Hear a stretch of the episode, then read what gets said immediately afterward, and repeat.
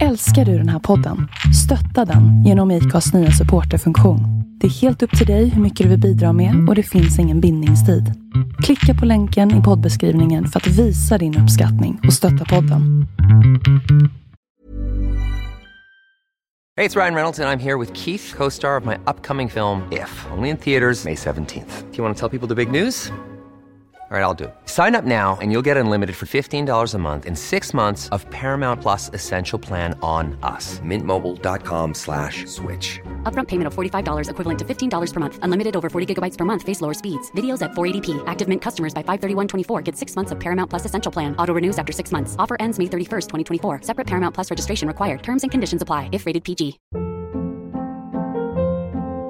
Hold up. What was that? Boring. No flavor. That was as bad as those leftovers you ate all week. Kiki Palmer here, and it's time to say hello to something fresh and guilt-free. Hello Fresh. Jazz up dinner with pecan-crusted chicken or garlic butter shrimp scampi. Now that's music to my mouth. Hello Fresh. Let's get this dinner party started. Discover all the delicious possibilities at hellofresh.com. Så vid ett tillfälle hör jag också Pernilla och Therese. För jag går väl och säger så här, jag är så jävla less på det här och nu där och oj, kolla en, en katt här och en... Så jag hör hur de säger så här, vi måste kolla så att allt är okej med Maria. Det är lugnt hörni. Det är okej med mig, men jag var så less på att se det här. För jag, man förstår ju att jag ser ju inte det. Men det är som att hjärnan lever ett eget liv. Så det är så extra starkt minne. Som vi alla skrattar åt. Maria Pietilä Holmner har en nästan 16 år lång karriär i skidlandslaget med 10 pallplatser på världscupen och 5 VM-medaljer i bagaget. Efter att ha avslutat skidkarriären 2018 så har hon bland annat varit expertkommentator i Vinterstudion och eh, tävlat från Åre till Ålesund. Men mer om det i avsnittet. Jag heter Magnus Ormestad och det här är avsnitt 215 av podcasten Husky. Podcasten Husky spelas in med stöd från Naturkompaniet. När Maria i somras ställde upp i tävlingen Nordic Islands Adventure Race så var det i laget Team Holiday Club Åre. Hör även från hotellets VD Pernilla Gravenfors under och efter intervjun med Maria. Mer information om det här avsnittet och om tidigare avsnitt hittar du på huskypodcast.com. Husky finns även på Facebook och Instagram. Ja men hur har dagen börjat? Jo men bra. Jag älskar det här när man eh, tittar ut. Det är den här höstdimman som går över Åresjön. Så kollar man upp och så är det klarblått. Eh, så är mina föräldrar på besök och eh, vi äter god frukost och eh, tänt en brasa. Då är livet great. Och ni bor nere vid sjön nästan? Ja, det gör vi. Badar man någon gång där?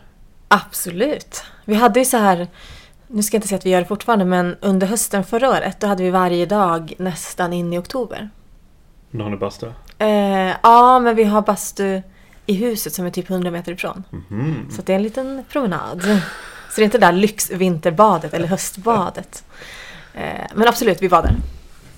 Coolt. Mm. Ni, vi, vi har ju väldigt, vi sitter ju på, vi är i mitt rum här på eh, Holiday Club och eh, har så här förföriskt bra utsikt över sjön. Så att det blir hela tiden att man eh, vänder sig bort från mikrofonen. Mm. Så om, om ljudet börjar fejda ut så då vet ni att då sitter vi bara och tittar på utsikten. Då njuter vi. Ja. Eh, är du Årebo nu eller? Nej, men jag har ju förstått att det är svårt att bli Årebo. Jag bor i Åre. Det är typ tre generationer. Tre generationer, Nokian-stövlar och det var någonting mer. Och så måste man ha minst antal, eh, någon slags, jag måste äga några hektar. Eh, säkert så också. Och eh, välfyllt garage. Så att, eh, nej jag är inte Årebo. Eh, jag kan tänka mig, jag tänkte faktiskt på det i morse. eh, att jag kanske en annan definition på Årebo kommer maskerad i denna fråga. Mhm. Tycker du att det är kul nu med höstmarknaden? Eh, ja men jag tycker att det är kul för att jag tycker att det är mysigt att det är mycket folk i byn. Men tänker jag efter så hänger jag inte så mycket i byn. Eh, utan det är då jag drar mig upp på fjället. Eh, så det kanske är lite delad eh, jag inbillar mig att en riktig. Årebo skulle aldrig säga att det är mysigt när det är mycket folk i byn. Ehm, Jag kan, jag kan vara ute och cykla här. Ja, nej men, Sen när, jag, det, när det är mycket norrmän som köper Caprisonne på Ica och det är långa köer på Coop. ja, men det tror jag är mer kring, eh, det är nog inte på höstmarknaden. Nej, det är nog mer så här kring påsk, Mm, mm.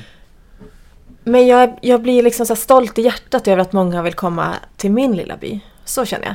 Men jag vill inte vara och liksom kring dem. Jag tror att jag är lite så här lätt folkskygg också. Du vill så stå att, uppe på berget och titta, och titta ner i på bilen dem, och ja. titta på dem. och se att det kommer mycket bilar och jag vet att nu har många det bra. Mm. Nej men jag tycker att det är mysigt. Så att jag är inte Årebo. Hur har relationen till Åre utvecklat sig under åren? Alltså Ja. från day one, eller från du var liten? Ja, ehm, jag tror att jag var här första gången när jag var tio. Då blev jag tillfrågad av en kompis att åka hit på sportlovet. Jag vet att jag, ja men då tävlade jag och så skulle jag få åka till Åre, Sveriges största berg. Alltså det där stora, superhäftigt. Jag stod hemma och fick välja, så här, skulle jag ta mina fina skidor eller mina, de här liksom lite t- skrotskidorna. Ehm, och så fick vi åka dit med en stor buss, det var, de, det var en stor familj. Eh, och så lyssnade vi på Beach Boys, kommer jag så väl. Beach Boys och Enya. Och så rullade vi in till det här stora berget. Och sen dess har ju liksom Åre varit magiskt för mig. Lyssnar du Eh, fortfarande på Enya när Eh, du nej, kommer men, hem efter? nej men alltså när, när Enya eller Beach Boys kommer på radion. Eller jag lyssnar, då är det så här, åh, flashbacks. Eh, och mitt andra minne är ju då att jag tog mina fina skidor, bromsade på en jättestor sten så att de gick sönder. Så det är liksom minne två. Ehm, så att när vi flyttade hit för... Sen har jag varit här nästan varje vår. Vi har haft eh, ja, men tävlingar, världscupen och sen älskar jag att vara här på våren. Min kille har varit här mycket under sin uppväxt. Så det har alltid varit så här magiskt. Så när vi flyttade hit för, det är väl nästan fem år sedan, så kände jag att jag var lite rädd att det här magiska skulle försvinna. Men det har bara blivit bättre. Så jag älskar Åre. Mm. Och du berättade innan intervjun så här hur du fortfarande liksom bara sitter och tittar ute på utsikten och bara drömmer dig bort. Ja, men det gör jag verkligen. Ehm, det är svårt. Och även många pratar om att det är så dåligt väder i Åre. Men jag tror att är man här så ser man tjusningen i det också. Mm. Det, är, ja, men det är så nära till naturen, det, är så, det blir så maffigt och kraftfullt. Mm. Sen är jag uppväxt eh, på hav och segelbåt så jag tror att jag gillar det här med naturen.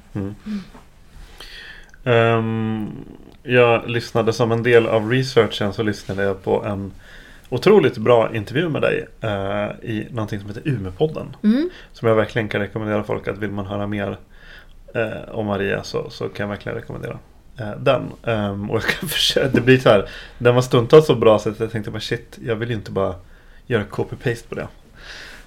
Men eh, jag ska försöka eh, gräva mig in i andra ämnen. Men då pratade jag också lite grann om eh, eh, flytten hit och kopplingen eh, i samband med att eh, Matilda Rappaport gick bort. Mm. Att det blev som en eh, påminnelse på något vis. Ja, men så var det väl. Jag eh, var ju god vän med Matilda och eh, när, ja, men när den dagen kom och Matilda inte fanns längre så kände ju både jag och min Hans att eh, livet är för kort, vi vet aldrig vad det bjuder på. Nu kör vi. Vi har liksom ingenting att förlora. Och sen, då hade vi väl ändå bott här. Eh, vi hade nog bott här i ett och ett halvt år. Mm. Så då köpte vi hus ganska kort efter det och kände att trivs man inte eller vill vi göra något annat så det är bara att sälja. Ta vara på livet. Så eh, ja, det blev ett rejält uppvaknande. Och det är lite läskigt att någonting sånt behöver hända. Men eh, eh, det var bra för oss. Att vi liksom eh, fick det perspektivet ändå på ett eh, hårt sätt. Men eh, äh, ta vara på livet, det har jag lärt mig. Mm.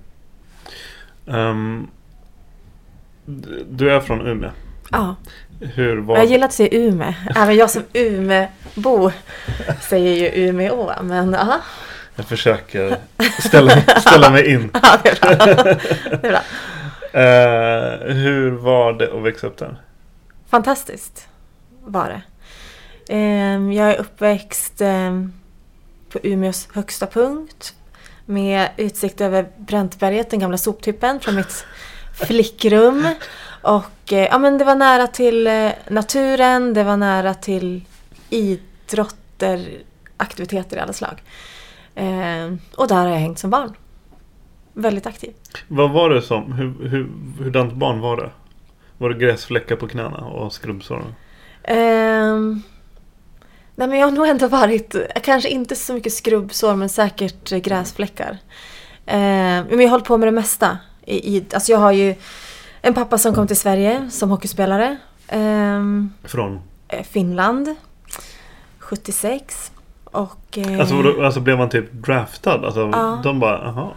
Så han kom 76 till Björklöven. Så det är som Björklöven jag har att tacka att jag finns idag. Tack. finns djupt i mitt hjärta. Eh, så träffade han och mamma varandra. Och ehm, ja, de har tagit ut oss på äventyr. Så ehm, ja, men aktiva har vi varit hela familjen. Och då har vi, pappa och mamma seglat väldigt mycket. Deras bröllopsresa var att segla. Pappa skulle segla Fastnet Race, England. Så de seglade då från Sverige till England. Det var deras bröllopsresa. Oj. Så eh, jag är uppväxt på, på em, segelbåt. Det sägs ju så här att mamma och pappa var ute och seglade, hade gått över tiden. Eh, kom in i hamnen direkt till BB. Födde mig. Eh, och så gick de ut i en hockeytrunk med mig. Skrikandes åkte till båten.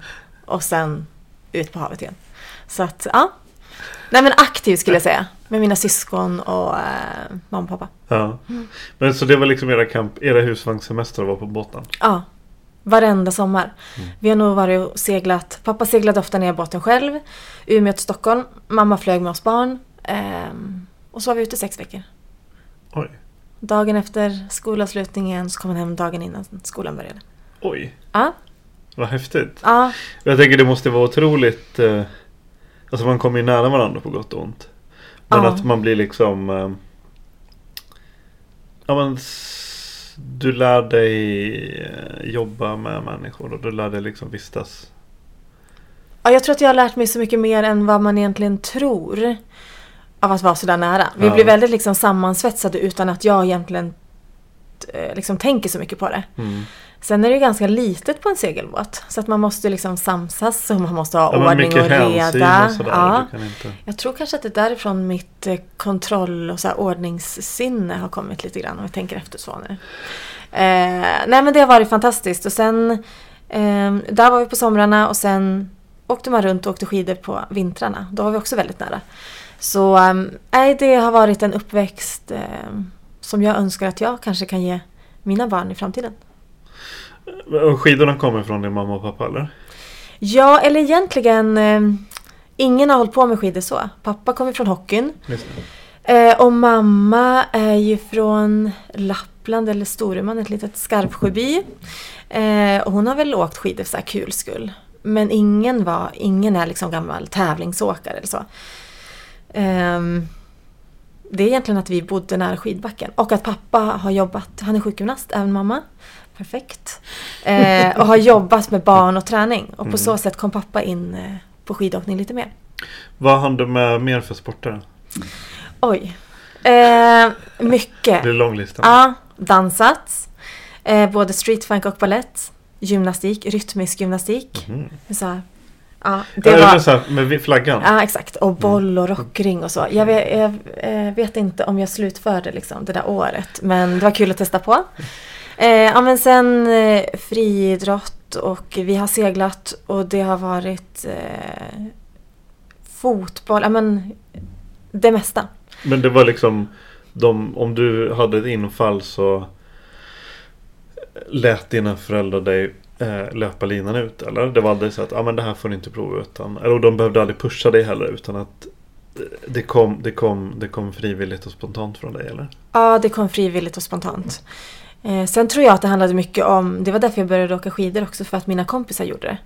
Vi hade så mycket kompisar som bodde nära och vi hade fotbollsplan nära, vi hade skidbacke nära, liksom gympahallar, löpspår.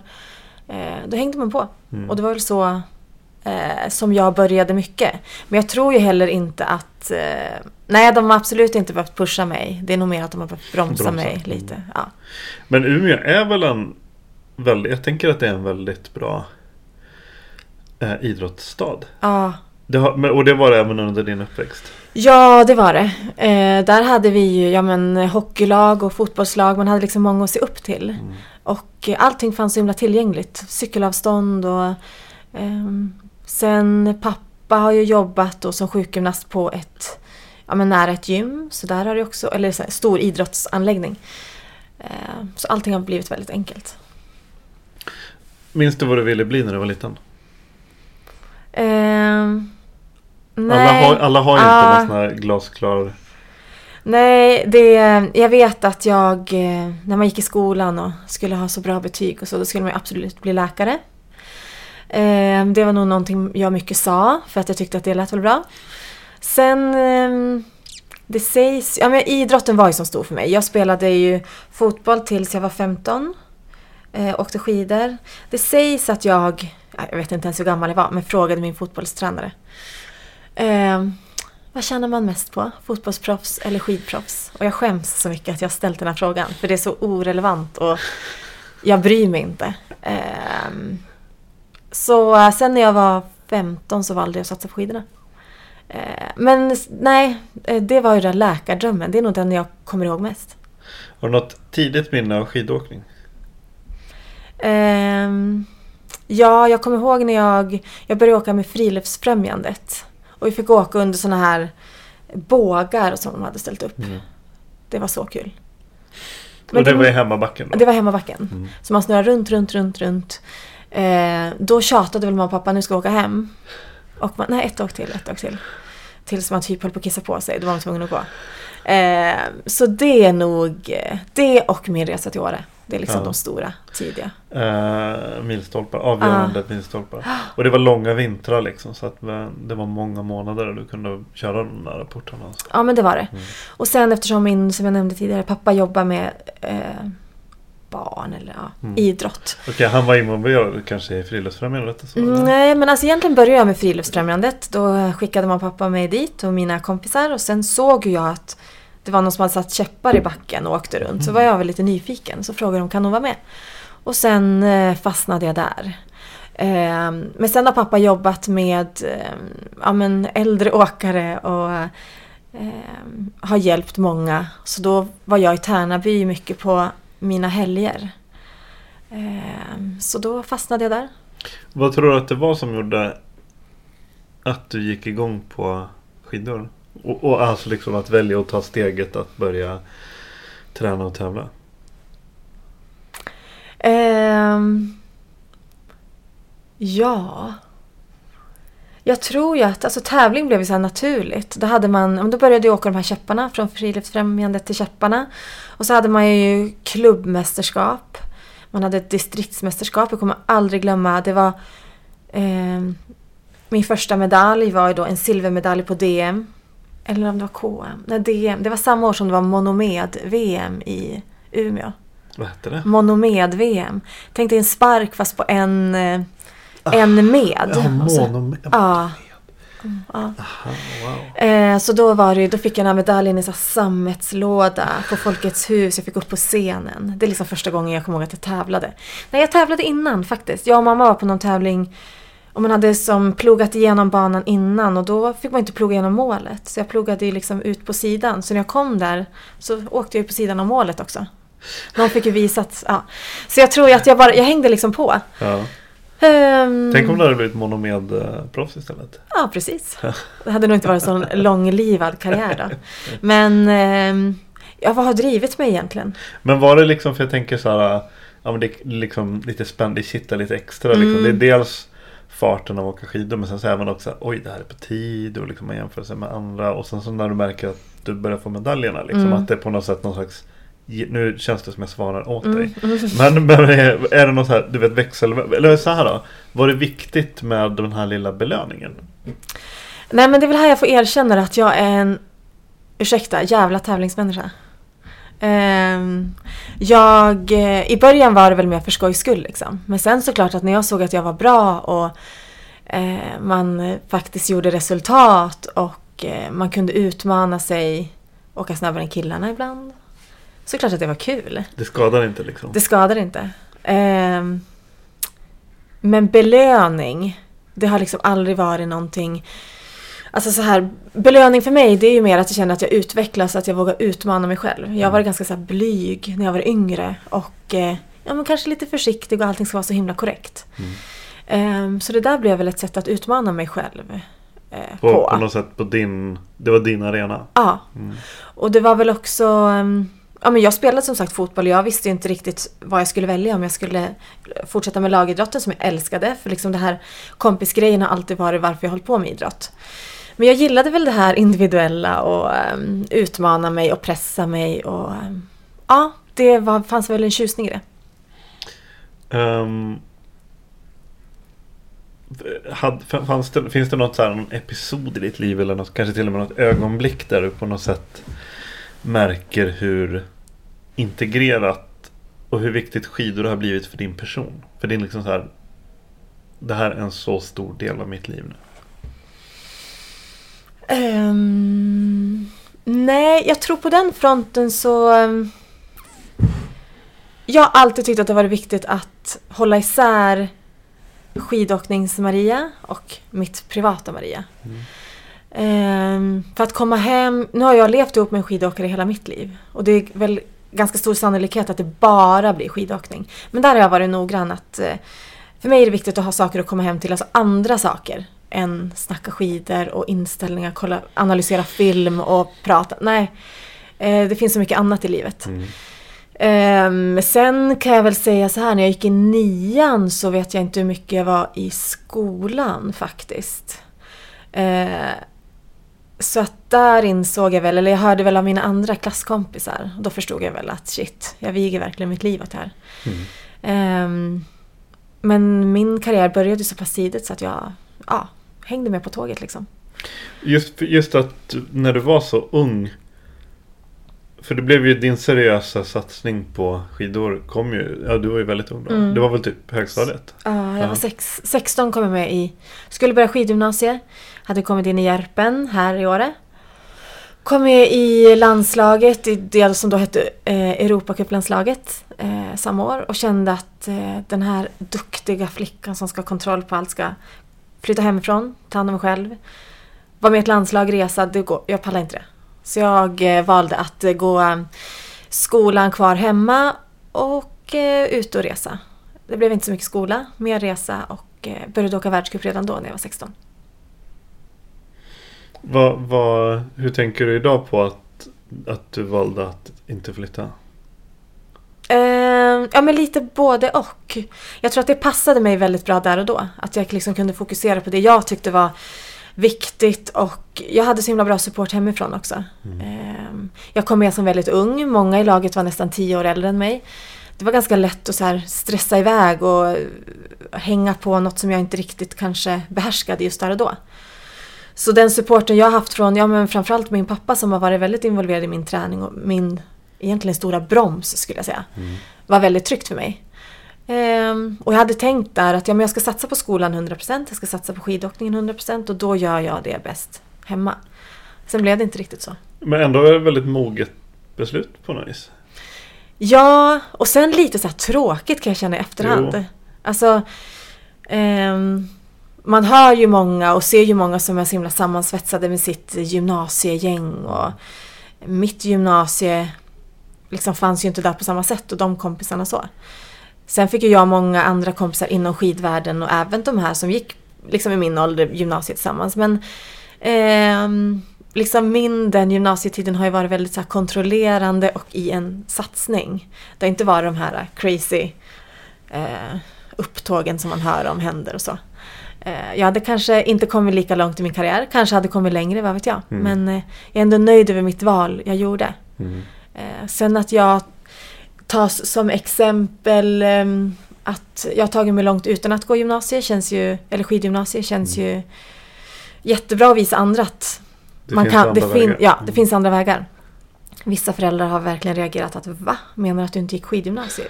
Får jag berätta det här för min dotter? Eller son? Ja, verkligen. Ehm, sen att jag kanske inte utförde skolan så som man ska göra på korrekt vis. Eh, kanske inte tas ju också som exempel att göra inte som Maria, men herreguden, man kan ju gå i skolan när man är 33. Superkul.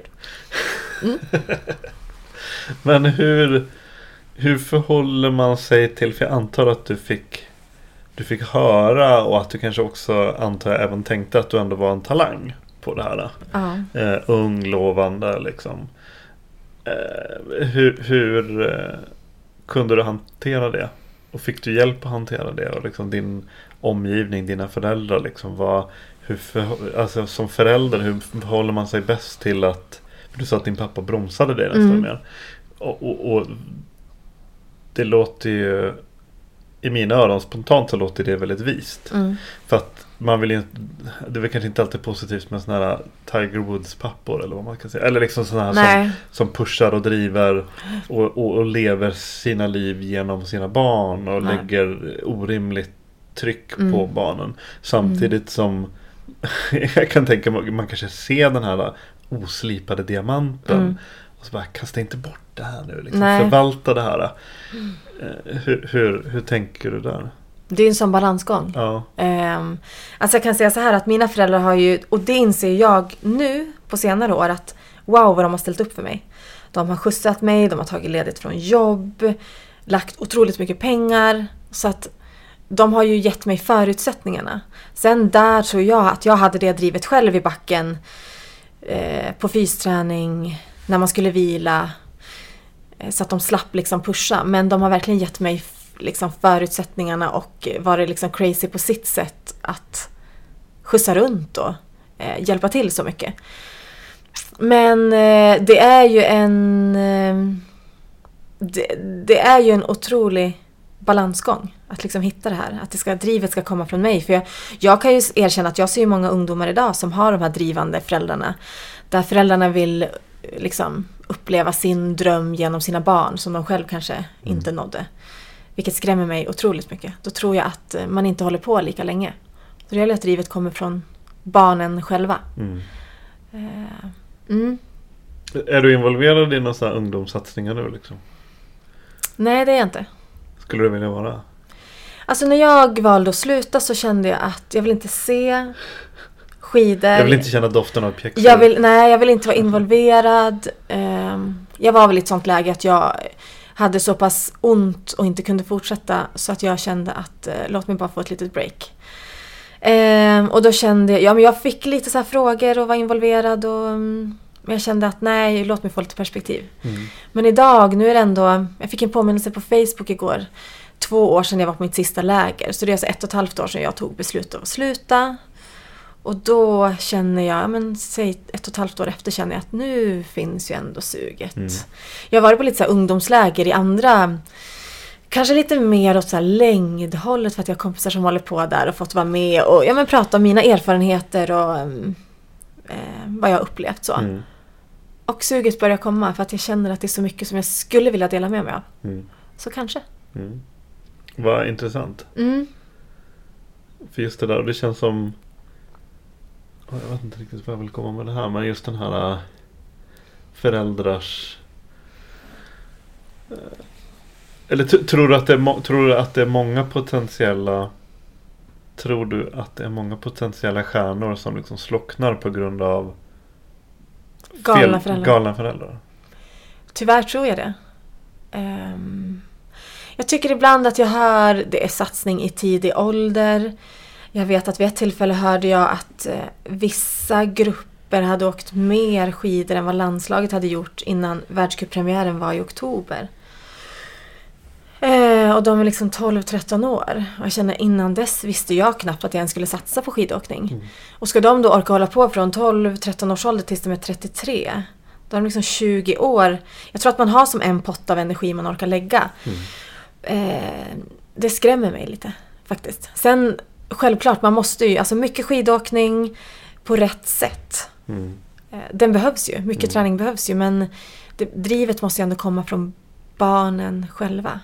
Och där känner jag att oh, det är så mycket saker man skulle vilja kanske säga eller tipsa om. För jag, jag märker ju som vissa reagerar när jag berättar min historia. Och hur, hur inte sent jag började men ändå, jag var ju inte i Europa förrän jag var 15 ungefär. De är så här, aha, mm, det går så också. Sen, ja, alltså allt utvecklar ju sig. Det är kanske hårdare konkurrens, vad vet jag, man kanske måste ha skiddagarna men Jag bara tänker så här rent på alla människor på jordklotet så kan jag tänka mig att det är extremt få. Men en del klarar säkert av sån här nitisk elitsatsning från barnsben. Och klarar sig genom hela karriären. Och liksom så här, men, men den stora massan så tror jag att då eh, det här, den här leken och lusten måste komma allra först. Ja, upp gud. till en ganska hög ålder. Innan Ja. man, Ja, men alltså, jag hade ju lovat mig själv också att jag kommer hålla på så länge jag tycker att det är kul. Och det är så här klyschigt. Men eh, jag har ändå liksom känt att ja, men har det kommit perioder där jag känt att ja, men det här är inte lika kul, ja men då får man väl göra en förändring då. Skippa ett läger eller ta det lugnare på våren. Alltså jag tror att det, det är ändå där liksom drivet finns någonstans.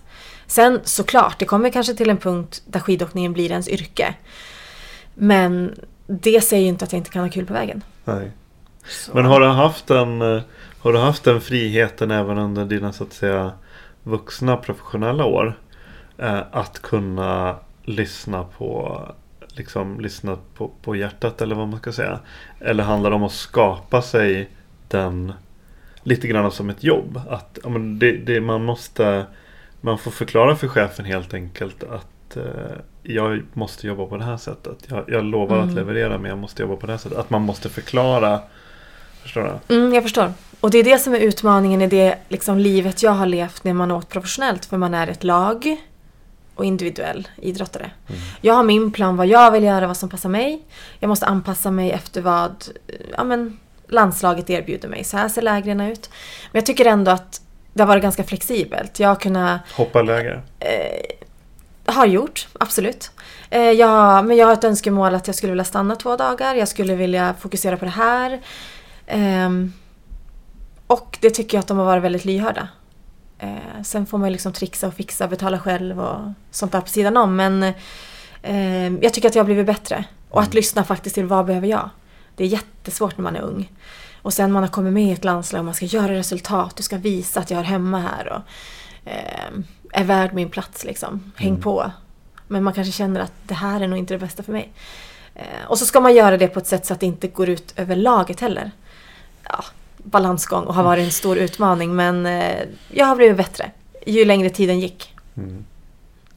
Jag skjuter in från sidan med en eh, fråga från en lyssnare. Eh, skedde övergången till timglasskidor under din aktiva tid? Eh, jag, De här finskidorna som du tog med till Åre, var de raka? Eller var de det var raka. Sen var jag i Tärnaby och åkte... Eh, jag körde in i käpp, skidorna gick sönder. Superledsen. Fick jag uppskickade ett par nya skidor som var en helt annan form. Och jag kände, vad är det här de kommer på? Så att eh, jag var väl liksom i början på den där övergången. Eh, vissa av de här äldre säger, ja men ni unga som är uppföd, eller uppväxta på de här skidorna. App, app, app. Det var faktiskt inte jag, så då får jag liksom flika in lite. Jag är fortfarande till, här, jag har inte kört på de här liksom 2.10 slalomskidorna. Men jag var i den där övergången, så jag har ändå testat det där längre. Så. Vad, vad, har det, vad har de betytt för, för sporten? Ja men alltså mycket. Bara man tittar på hur det såg ut när de åkte liksom på Stenis tid till idag. Det är någonting helt annat. Sen kollar man också så är det ju mycket mer skador idag, mycket mer krafter. Så att ehm, ja, plus och minus. Och se hur man hur de verkligen, det ibland ser det ut som det sitter en sån här katapult vid portarna. Ja. Hur de bara fjong, Ja. flyger ut. liksom, Alltså jag tycker ju att det är... Det är ju... Det finns ju en tjusning för idag kan man liksom ligga på gränserna och tänja gränserna mycket mer. Förr skulle man liksom vrida runt och mer kraft och man såg ju att, alltså när jag var ny så var det så här, ha så starka och stora ben som möjligt för kraften behövs. Idag kan du se liksom, tittar man på generellt italienskarna, supersmå mini, för de har jättebra teknik och kan liksom använda, jobba med skidorna och använda kraften på rätt sätt. Så att det är som lite annorlunda. Jag tycker att det är en större Ja, man kan laborera lite mer idag. Mm. Ja, intressant. Ehm, en annan lite sån inside-fråga om branschen. Spännande. Är, är inte, inte så spännande kanske som du tror. Det är inget skvaller. Jag, var så här, jag funderar på den här kopplingen mellan, för du kommer ju från Ja men så här, du har berättat uppvuxen på segelbåt och så här koska runt och sådär. Du kommer ju från verkligen, du har ju verkligen foten, eller mer än en fot, djupt begraven i så här termosfriluftslivet. Ja. Verkligen så här riktigt klassiskt svenskt Mm. friluftsliv. Men, men trikåslalom, det känns lite glammigt. Att du tycker det? Ja men ja, Ja. det är ju, det är ju mycket Det ska vara vitt, gnistrande och fräscht och mycket rentvättade bilar och Mm. lite så här Ja men det ska vara lite swag. Det ska vara lite glammigt och så. Ja, ja, det är det här jag har förstått när man börjar prata med folk runt omkring.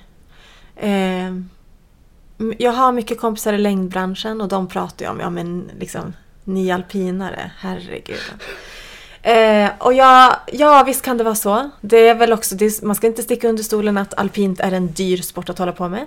Så de här gnistrande bilarna och det här vita ställen kanske tilltalar dem mer. Men eh, jag blir också lite så här, jag vill att skidåkningen ska vara tillgänglig för alla. Eh, men eh, eh, ja, det kanske har blivit lite så. Att eh, det är en viss typ av människor som håller på. Men det, jag tycker att det är lite skrämmande också. Det dricks, det dricks ju mer prosecco och champagne i trikåskidvärlden, slalomvärlden än i längdskidvärlden. Ja, det är ungefär vad längdåkarna säger också. Att, eh, det är så. Så kanske det är. Men jag tänker så här att när väl längdåkarna dricker sin prosecco. Då dricker de Då, drick, rejält. ja, då firar de ordentligt. eh, nej men sen tror jag så här. Eh, alltså skidåkningen. Jag tror att racevärlden, tävlingsvärlden är en liksom speciell, väldigt fokuserad. Och sen kanske man kopplar ihop den till lite med det här afterskin och det här glammiga. Att det liksom blir en kaka ihop. Mm. Men eh, ja, nog är det skillnad ändå. Och sen kan jag kanske tänka mig, håller jag på att snabbanalysera medan jag lyssnar på dig, att, att skid, alltså slalomvärlden är lite den är ju internationell på ett annat sätt. Och det är väldigt mycket alpländerna, Ja. väldigt mycket Sankt Moritz-ish. Ja. Medan längdskidvärlden är ju inte jättestor utanför eh, typ Sverige-Norge egentligen. Jämförelsevis liksom. Det var en bra analys. Och, och då Mm. blir det kanske att, att de svenska dra, dra en lans till ert försvar här. Men då, då blir, ni dras kanske med i det här äh, italienska, franska. lite så. Ja, men jag tror också att det är många som inte ser det här slitet bakom och drar oss, alltså ser oss för en grupp. Att vi sitter också där efter tävlingen Ja. på balkongen i våra fluffiga skor och liksom bubbelglaset där. Nej, det är inte riktigt så alltså. Ehm, men vi har det ju härligt ändå. Det är nästan så att man tänker att ni är en, en skidåkare, en slalomåkare liksom. Det är fysträning på ett så high-tech gym. Och sen så förs ni liksom i, i en, i en eh, typ luftkonditionerad buss eller någonting. Direkt till startporten. Av med så här värmekappan eller vad det är. Överdrags. Och sen så bara ner. Boom, boom, boom, boom. Dundra igenom eh, banan på typ en minut. Sen så bara direkt in i så här eh, värmen igen. Och sen så bara okej. Ni är lite som Formel 1-maskiner. Okej, så- är, det är det så- så? det är är det så så? det, nej. Ja, nej men jag kan, jag kan, ehm, alltså jag, jag, jag köper det, jag förstår på ett sätt. Men jag blir så här skrämd också, va? Är det så här? Eh, jo, men eh, jag refererar till de här längdåkarna, vad de säger om oss. De ser väl också oss lite så. Det här lyxiga och... Men Men det är ju ett, jag tror också det där slitet och man ser inte det lika mycket. Jag tror också att det är, ser man på TV så har man liksom en relation till oss max två minuter. Man ser oss lite på start, man ser oss eh, super eh, man ser inte ens vårt ansikte. Så vinkar man eller är lite arg i målet, sen drar man ut liksom till våran luftkonditionerade buss och in i slå sönder en stav som Mattias Hargin och bara, I'm out of here. Ja, precis. Så kan man också göra. Ehm, så att jag tror att man inte får liksom den där långa relationen och man drar egna slutsatser till sin, sitt eget afterskiande och eh, så att det blir liksom en kaka. Mm. Det är mycket man inte vet. Ja, jo självklart jag överdriver extremt mycket. Eh, men vi kommer återvända till det här med den här korta eh, prestationen. Eller vad man Mm. ska säga. Men för det är klart att det är skillnad att titta på någon i, som du säger, i två minuter. Ja. Och så ser man så här eh, Charlotte Kalla som bara det bara stänker snor och de bara så här flåsar som en vinthund i liksom. Ja men en då är man ju med, man är med henne under hela den här timmen. Precis, precis. Och man känner ju att man liksom lever med henne och Ja. känner med henne. Mm. Eh, Och så 30 sekunder senare efter målgång så står med så här vilopuls och typ så här Ja, nej Ja. men det kändes, benen kändes bra ja, idag. precis. Och då känner man direkt, jag ska ut i längdspåret själv. För man blir så, ja. ja.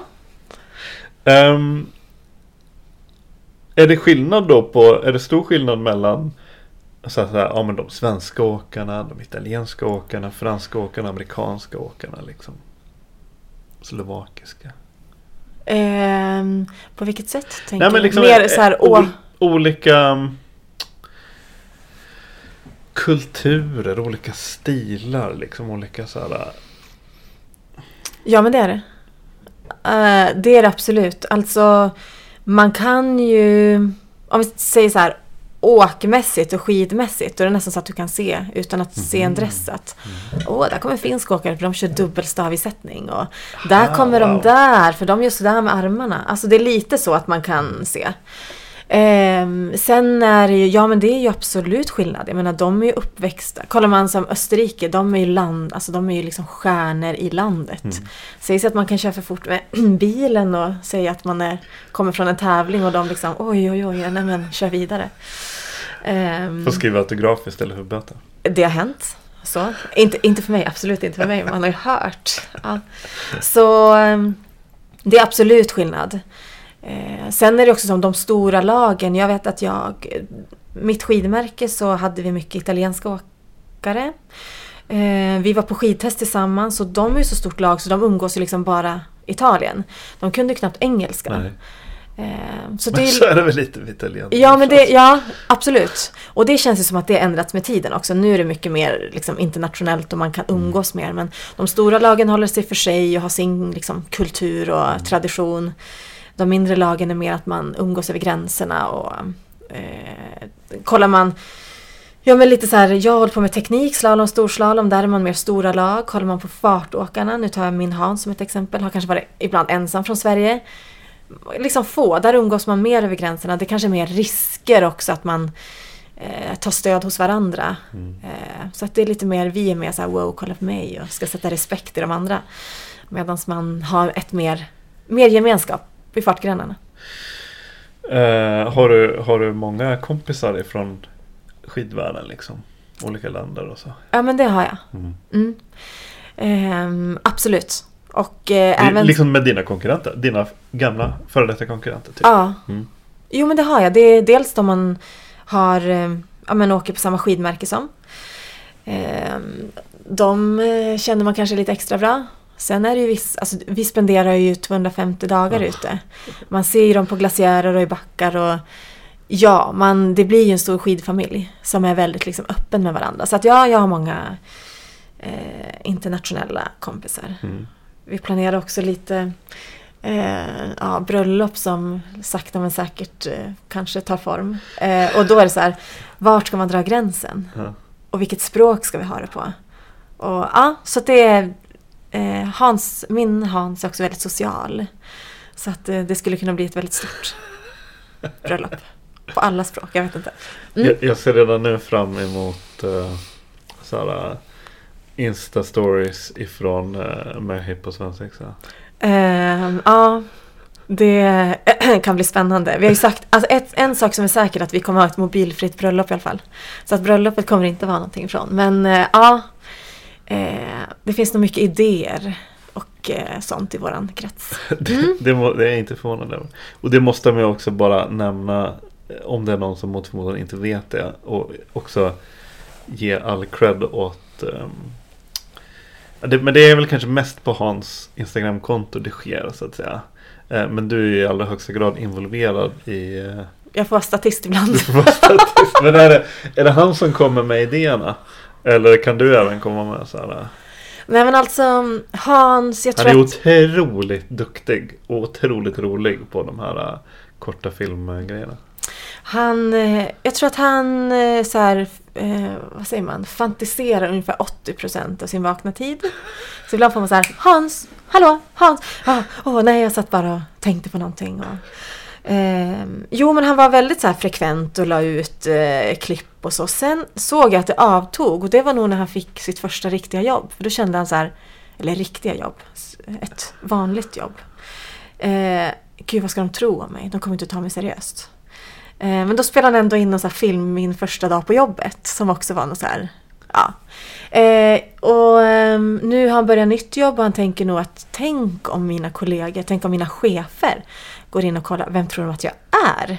Jag kommer inte få behålla mitt jobb. Men ehm, jag kan väl så här, jag är lite så här Hans controller, ser att han gör saker på en bra nivå. Eh, jag kan nog komma med några idéer som Ja. kanske. Förmildrar ibland. Men han är rolig att leva med. Jag kan säga att om, man, om skratt förlänger livet då kommer jag leva väldigt länge. Härligt att Så höra. tack Hans. Ja. Eh, vilka ögonblick levde du för under din skidkarriär? Vad var det du liksom Vad jagade du? Vilka liksom Mm. eh, så här sinnesstämningar och känslor var det du jagade?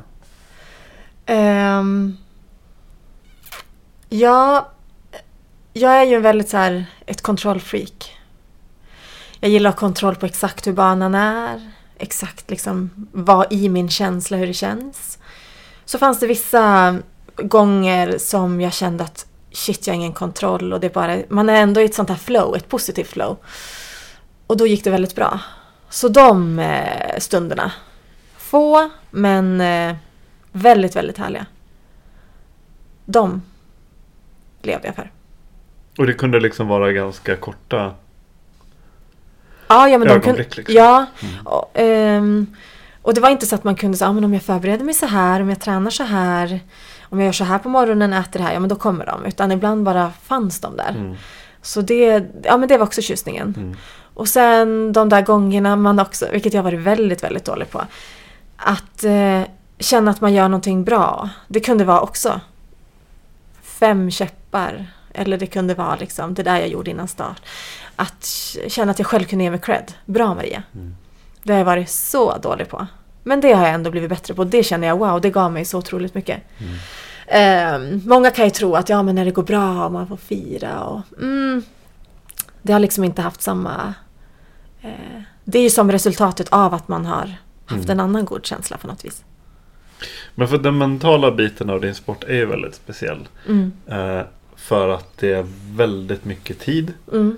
eh, som läggs ner och förberedelser på när, när, när eh, pipet, Mm. vad ska man säga, när, när du, när du, Startgrinden öppnas. när, när du öppnar start, när Mm. startgrinden öppnas. Precis. Så, så är det ju, det är väldigt kort tid sen är det Mm. över liksom. Mm. Och sen så är det tillbaka till väntan på något vis. Mm. Ehm, och under den tiden, från det att grinden har öppnat så måste du Ja men som en typ Formel 1-förare antar jag. Eller liksom någonting. Jag vet inte varför jag jämför med det hela tiden. Men Jag just gillar det, det, kör på. Nej men liksom just det att, att du kan inte Du kan inte drifta i tankarna. Nej. Du, alltså inte för en hundradel för då kommer du sitta i nätet liksom. Ehm, och, och, och, eh, och gå in och ur det här tillståndet. Mm. Är det, blir det utmattande eller är det kanske till och med Eh, avslappnande? Att liksom, för det är ju, du, där har du ju liksom garanterat två minuters förstklassig meditation. Liksom. Mm.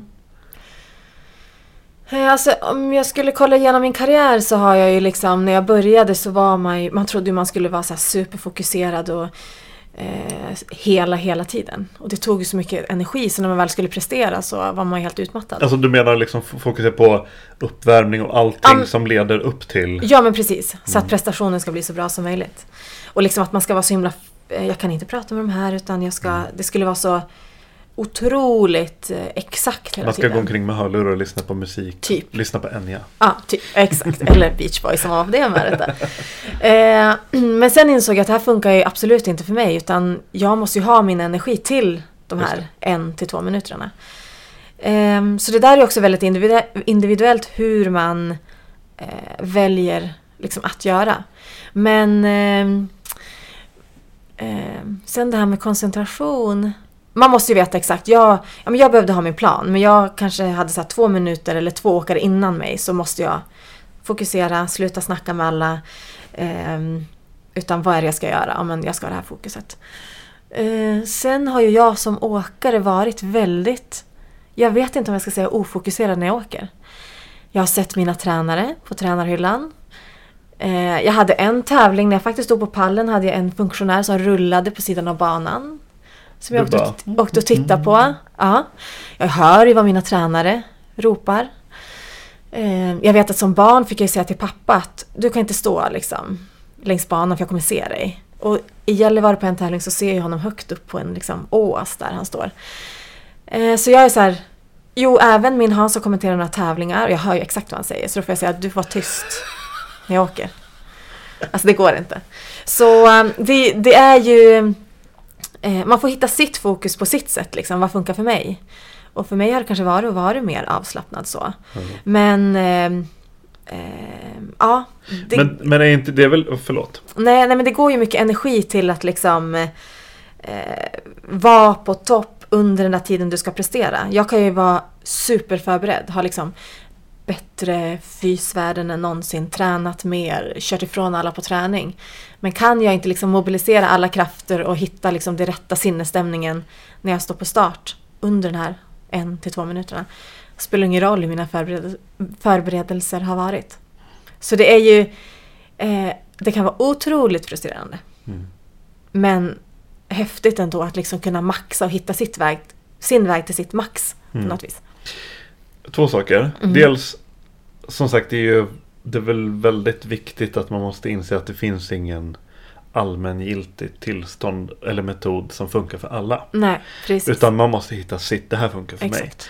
Kan det inte vara så liksom att du, eller är du så uppmärksam till vardags att du ser detaljer och känner igen och liksom, eller kan inte det vara liksom på något sätt ditt, ja men någon slags här urmänniska liksom, jägar, samlar Maria som liksom, du är så, alltså dina sinnen är så som, ett, som en katt. Liksom så här, och när du åker och allting bara, nu är jag så vass att nu kan jag göra allt liksom. Och då åker du, du är helt i synk med kroppen och du, liksom, du uppfattar allting. Du kanske till och med skulle kunna känna igen en doft. Du kanske liksom till och med skulle, liksom, skulle kunna vara så. Eller romantiserar jag nu jävligt mycket. Eh, nej, jag tror faktiskt att du har, eh, har ganska rätt. För att det är inte så, jag har ju nästan så här skämts över att säga ibland att oh, jag tittar på det här och jag ser det här som att jag ska vara ofokuserad eller så här eh, oproffsigt på något vis. Men jag har ju ändå gånger när jag liksom har typ exakt hört och tittat på min tränare. Jag kan egentligen vinka, känna känna eller kolla på storbildsskärmen om den är vinklad åt mitt håll. Har jag ju faktiskt gjort mina bästa resultat också. Så att eh, det handlar inte om att jag inte är med. Utan det kanske är så att jag är så pass fokuserad och avslappnad att jag Mm. kan ta Alla in sinnen annat. får fritt ja. spelrum utan att liksom hindras av någon slags... ja, så kan det säkert vara. Ja. Har inte tänkt i de banorna. Jag bjuder på den. Mm, ja, tack. Bra analys. Ja. Nej men för jag, jag tänker så här, spontant så skulle man ju säga att ja men det optimala tillståndet då ska du typ Du ska inte höra någonting, du Nej. ska liksom bara Kanske höra liksom som i en film så bara du dunk, du dunk, Ja. du hör ditt hjärtas slag. Nej, och gud vad liksom bara så skrämmande. här. Ja, Hade jag varit där hade jag ju eh, kissat på mig av nervositet tror jag. ja. Men ja men vad, vad intressant. Eh, hur många uppskattningsvis, alltså nu snackar vi procent Mm. mellan tummen och pekfingret. Av alla dina tävlingsåk Mm. har varit så. Liksom har varit så här. Nu är jag oslagbar. Liksom, nu är jag skottsäker. Nu Mm. allting är. Planeterna står på linje så att säga. Eh, jag kan säga två åk i min karriär, ungefär. Två tävlingar som jag vet exakt vilka de är. Vilka var det? Ehm, det var en slalomtävling i Tyskland, Swiesel Arber. Eh, det hade nog gått bra på tävlingen innan. Och eh, jag vet att eh, jag stod på start och kände att ah, det, här, det här har jag liksom. Det här... Eh, eh, det var, alltså för mig var det nästan en lite obehaglig känsla. För att jag har aldrig va- velat vara den här som säger att jag är bra eller att jag vill vara bäst eller vara i centrum och wow, titta på mig. Men jag kände som att jag, idag känner jag mig stark. Så körde jag på, ledde efter första åket. Det var sån här supergropig bana och svårt och man flög runt men det är liksom min styrka när det blir te- väldigt tekniskt. Eh, jag liknar stilen med en katt när jag åker, så det är väl schysst. Andra åket så lägger jag mig på en innerskida, får klättra upp, rundan käpp in i banan och blir ändå åtta. Och det ska liksom inte ske. Så då kände jag så här, wow, idag var jag typ någon superkvinna. Mm. Och den andra gången var här i Åre, också en slalomtävling. Ledde efter första åket och eh, kom ner och vann. Men då kände jag så här, ja. Såklart. Jag var så lugn från morgonen. Jag kommer ihåg att jag, ja, jag satt och spelade Yatzy och vi hade så kul på start. Och jag brydde mig inte så mycket, men ändå den där känslan att, ja. Så det är två gånger i min karriär. Och- Det, det ändå ehm, Det säger någonting ändå av så lång karriär och så många starter och det är Mm. så få som ändå liksom har varit Därmed inte sagt att du bara, att du bara haft två bra åk i Nej, din karriär men ändå nej. liksom att Det säger ändå någonting om liksom den mentala Ja. Vikten av det mentala Och det var, ja, men de gångerna var så tydligt också. Och det är nästan... Eh, jag pratade med en annan kompis eh, i en annan idrott och hon sa också ibland får jag bara den där känslan, idag är en bra dag. Mm. Och hon sa, ja men då känner jag att jag är lite disträ och lite... Men det är inte så att man kan, jag kan inte förbereda mig för utan de kommer bara där. Och då får man ju också, man kan ju bli lite skrämd av det att shit idag måste jag prestera. Men man får bara acceptera så här är det och så får vi hoppas att känslan stämmer. Men det där med att styra, alltså det är inte så om jag ska bara skulle öppna dörren nu och sen så, ja, men nu har jag förberett så här, Mästarnas mästarbana Mm. här, bana här. Du skulle inte liksom bara kunna, okej nu på fem minuter så skulle du kunna jobba in till, inte då det här perfekta state of mind, men ändå liksom att, att eh, tack vare din mentala träning att du kan försätta dig ändå i ett, nu är det tävling, nu är det race liksom. Ja, men min tävlingsmänniska människa skulle absolut komma fram. Mm. Men jag tror nog mer att jag skulle vara jättenervös och bara fnittra en massa. Så att du skulle tänka, gud, vad håller hon på med? Eh, jo, men jag tror att jag kan absolut lyfta mig till liksom en mer fokuserad och bättre mm, i en prestation. Men eh, nej, jag tror att det är så mycket annat som spelar in. Så här, Ja. sinnesstämning och så. Men så här, mental träning då under karriären, jag antar att du har gått igenom din beskärda del av mentala coacher, eller? Ehm, ja, eller nej. Alltså jag... ehm, jag har ju alltid varit så här, eh, tävlingsmänniska, högpresterande, duktig flicka, 100% liksom. Och har varit otroligt nervös. Jag har haft tillfällen då jag har stått och gråtit på start, glasögonen har immat, jag har blivit tillbakadragen från start. När min serviceman sa du kan inte åka om du är så här. Jo, det kan jag. Får jag bara ett par nya glasögon så kör jag. Um, så då ehm, började jag jobba med um, Thomas Fogde faktiskt. Fick uh, rekommendation av min, uh, han som var vår chef då. Då tänkte jag att ja, det är väl bra. Och det var fantastiskt. Bara så här, ja men hitta mina verktyg och sålla lite och kunna rikta min energi på rätt sätt. Och, eh, och egentligen handlar det om att hitta, ja men precis, hitta mina verktyg så att jag kan liksom locka fram dem där själv. Ehm, så att jag har, ja, men jag har jobbat med ehm, faktiskt två, kanske tre under min karriär. Ehm, och vi har jobbat också i laget. Och hitta liksom hur det ska funka i ett lag. För det är ju det.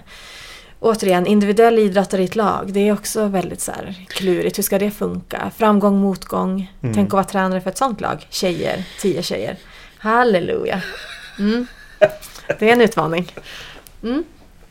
Så att, men jag- alltså jag tänker här, jag tror att många, och det var väl jag också, hade lite så här, inte motstånd, men lite så här, hmm, fundersam till det här med mental träning. Ja, men det är väl om man är sjuk eller om man inte presterar eller om det är något fel på mig. Men, och det är det jag skulle vilja säga till många unga, eller arbetslivet eller vad som helst allmänt i livet. Alltså ha ett bollplank, vad man nu vill kalla det. Hitta vad, vad är jag bra på? Du menar att det kan jag vara lite skambelagt eller? Ja, men lite så. Ehm, alltså hur blir jag en bättre jag? Ehm, jag är så glad. Jag skulle väl ha gjort det mycket tidigare i min karriär om jag visste hur bra det var.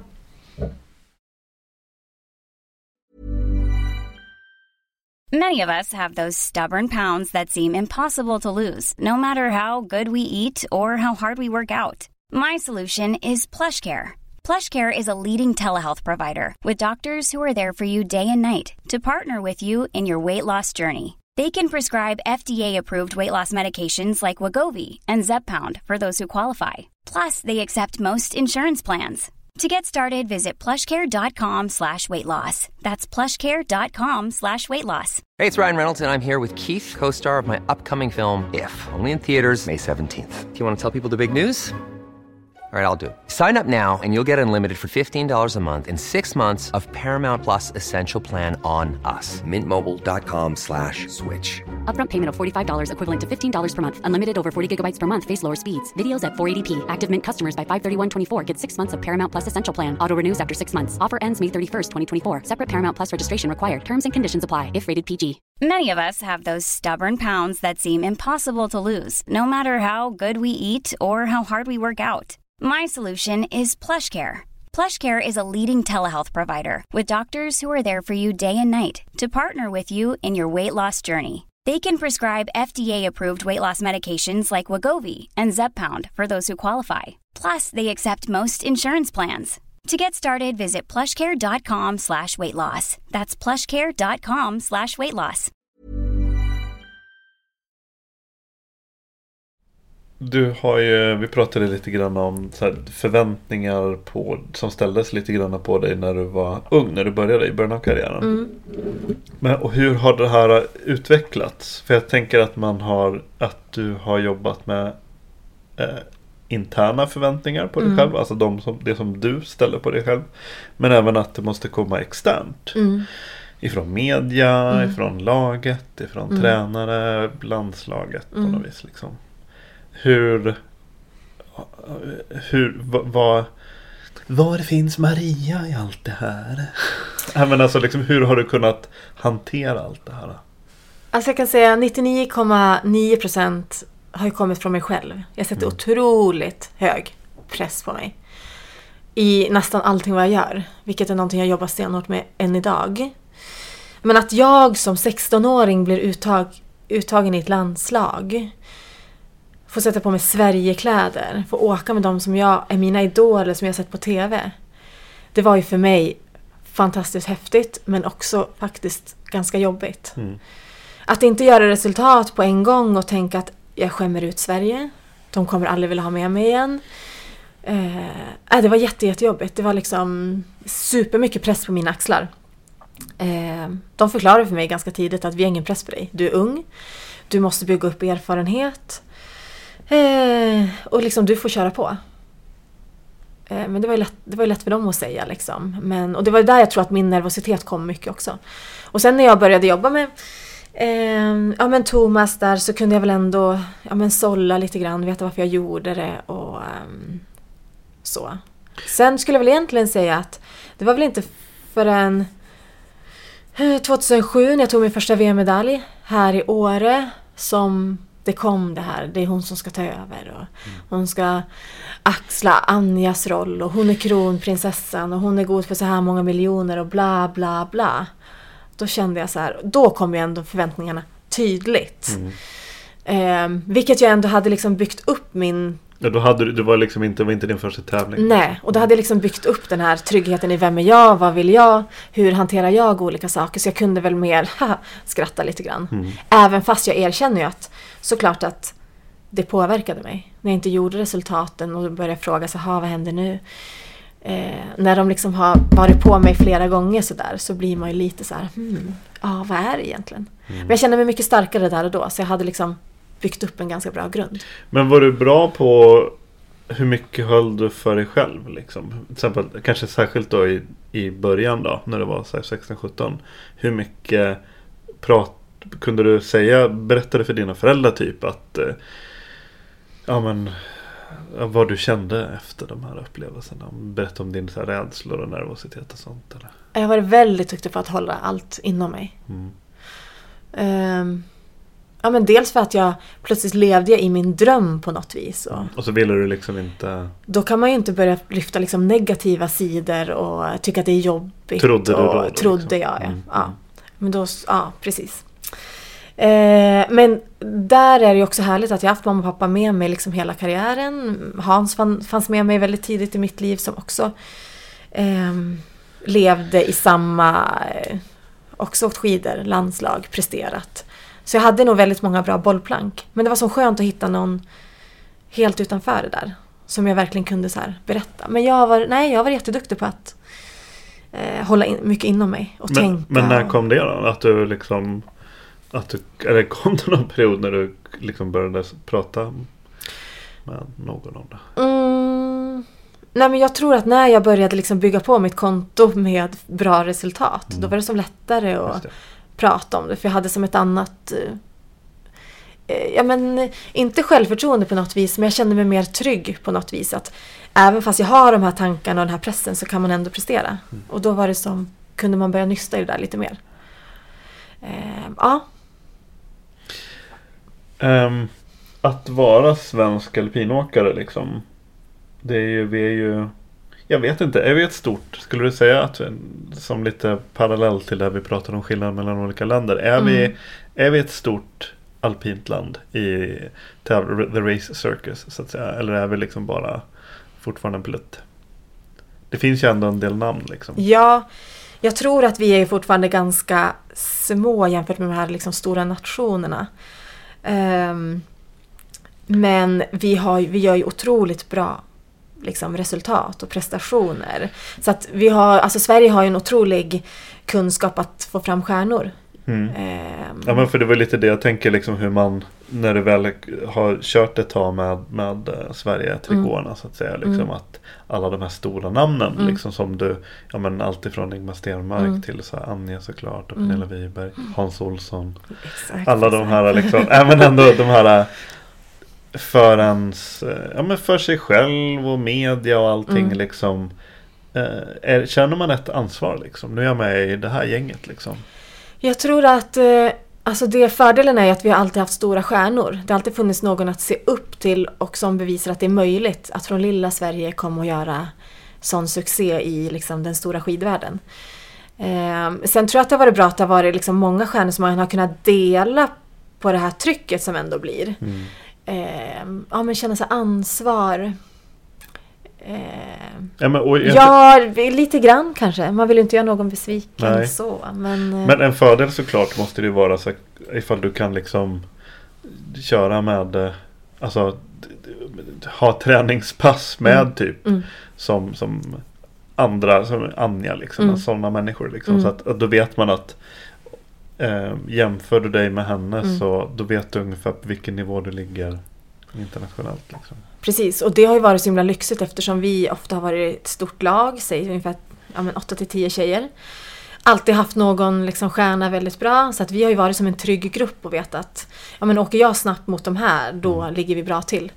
Ehm, så ehm, ja, men kollar man typ på Österrike, Italien, där är ju skidåkningen, de är ju som hjältarna där. Ehm, som längdåkningen är inte, absolut inte lika stor internationellt. Det är färre länder som är med. Men kollar man i Sverige vilken ändå eh, plats de får i eh, ja, men media och vilka stjärnor de är så är ju det liksom lite skillnad. Så um, ja.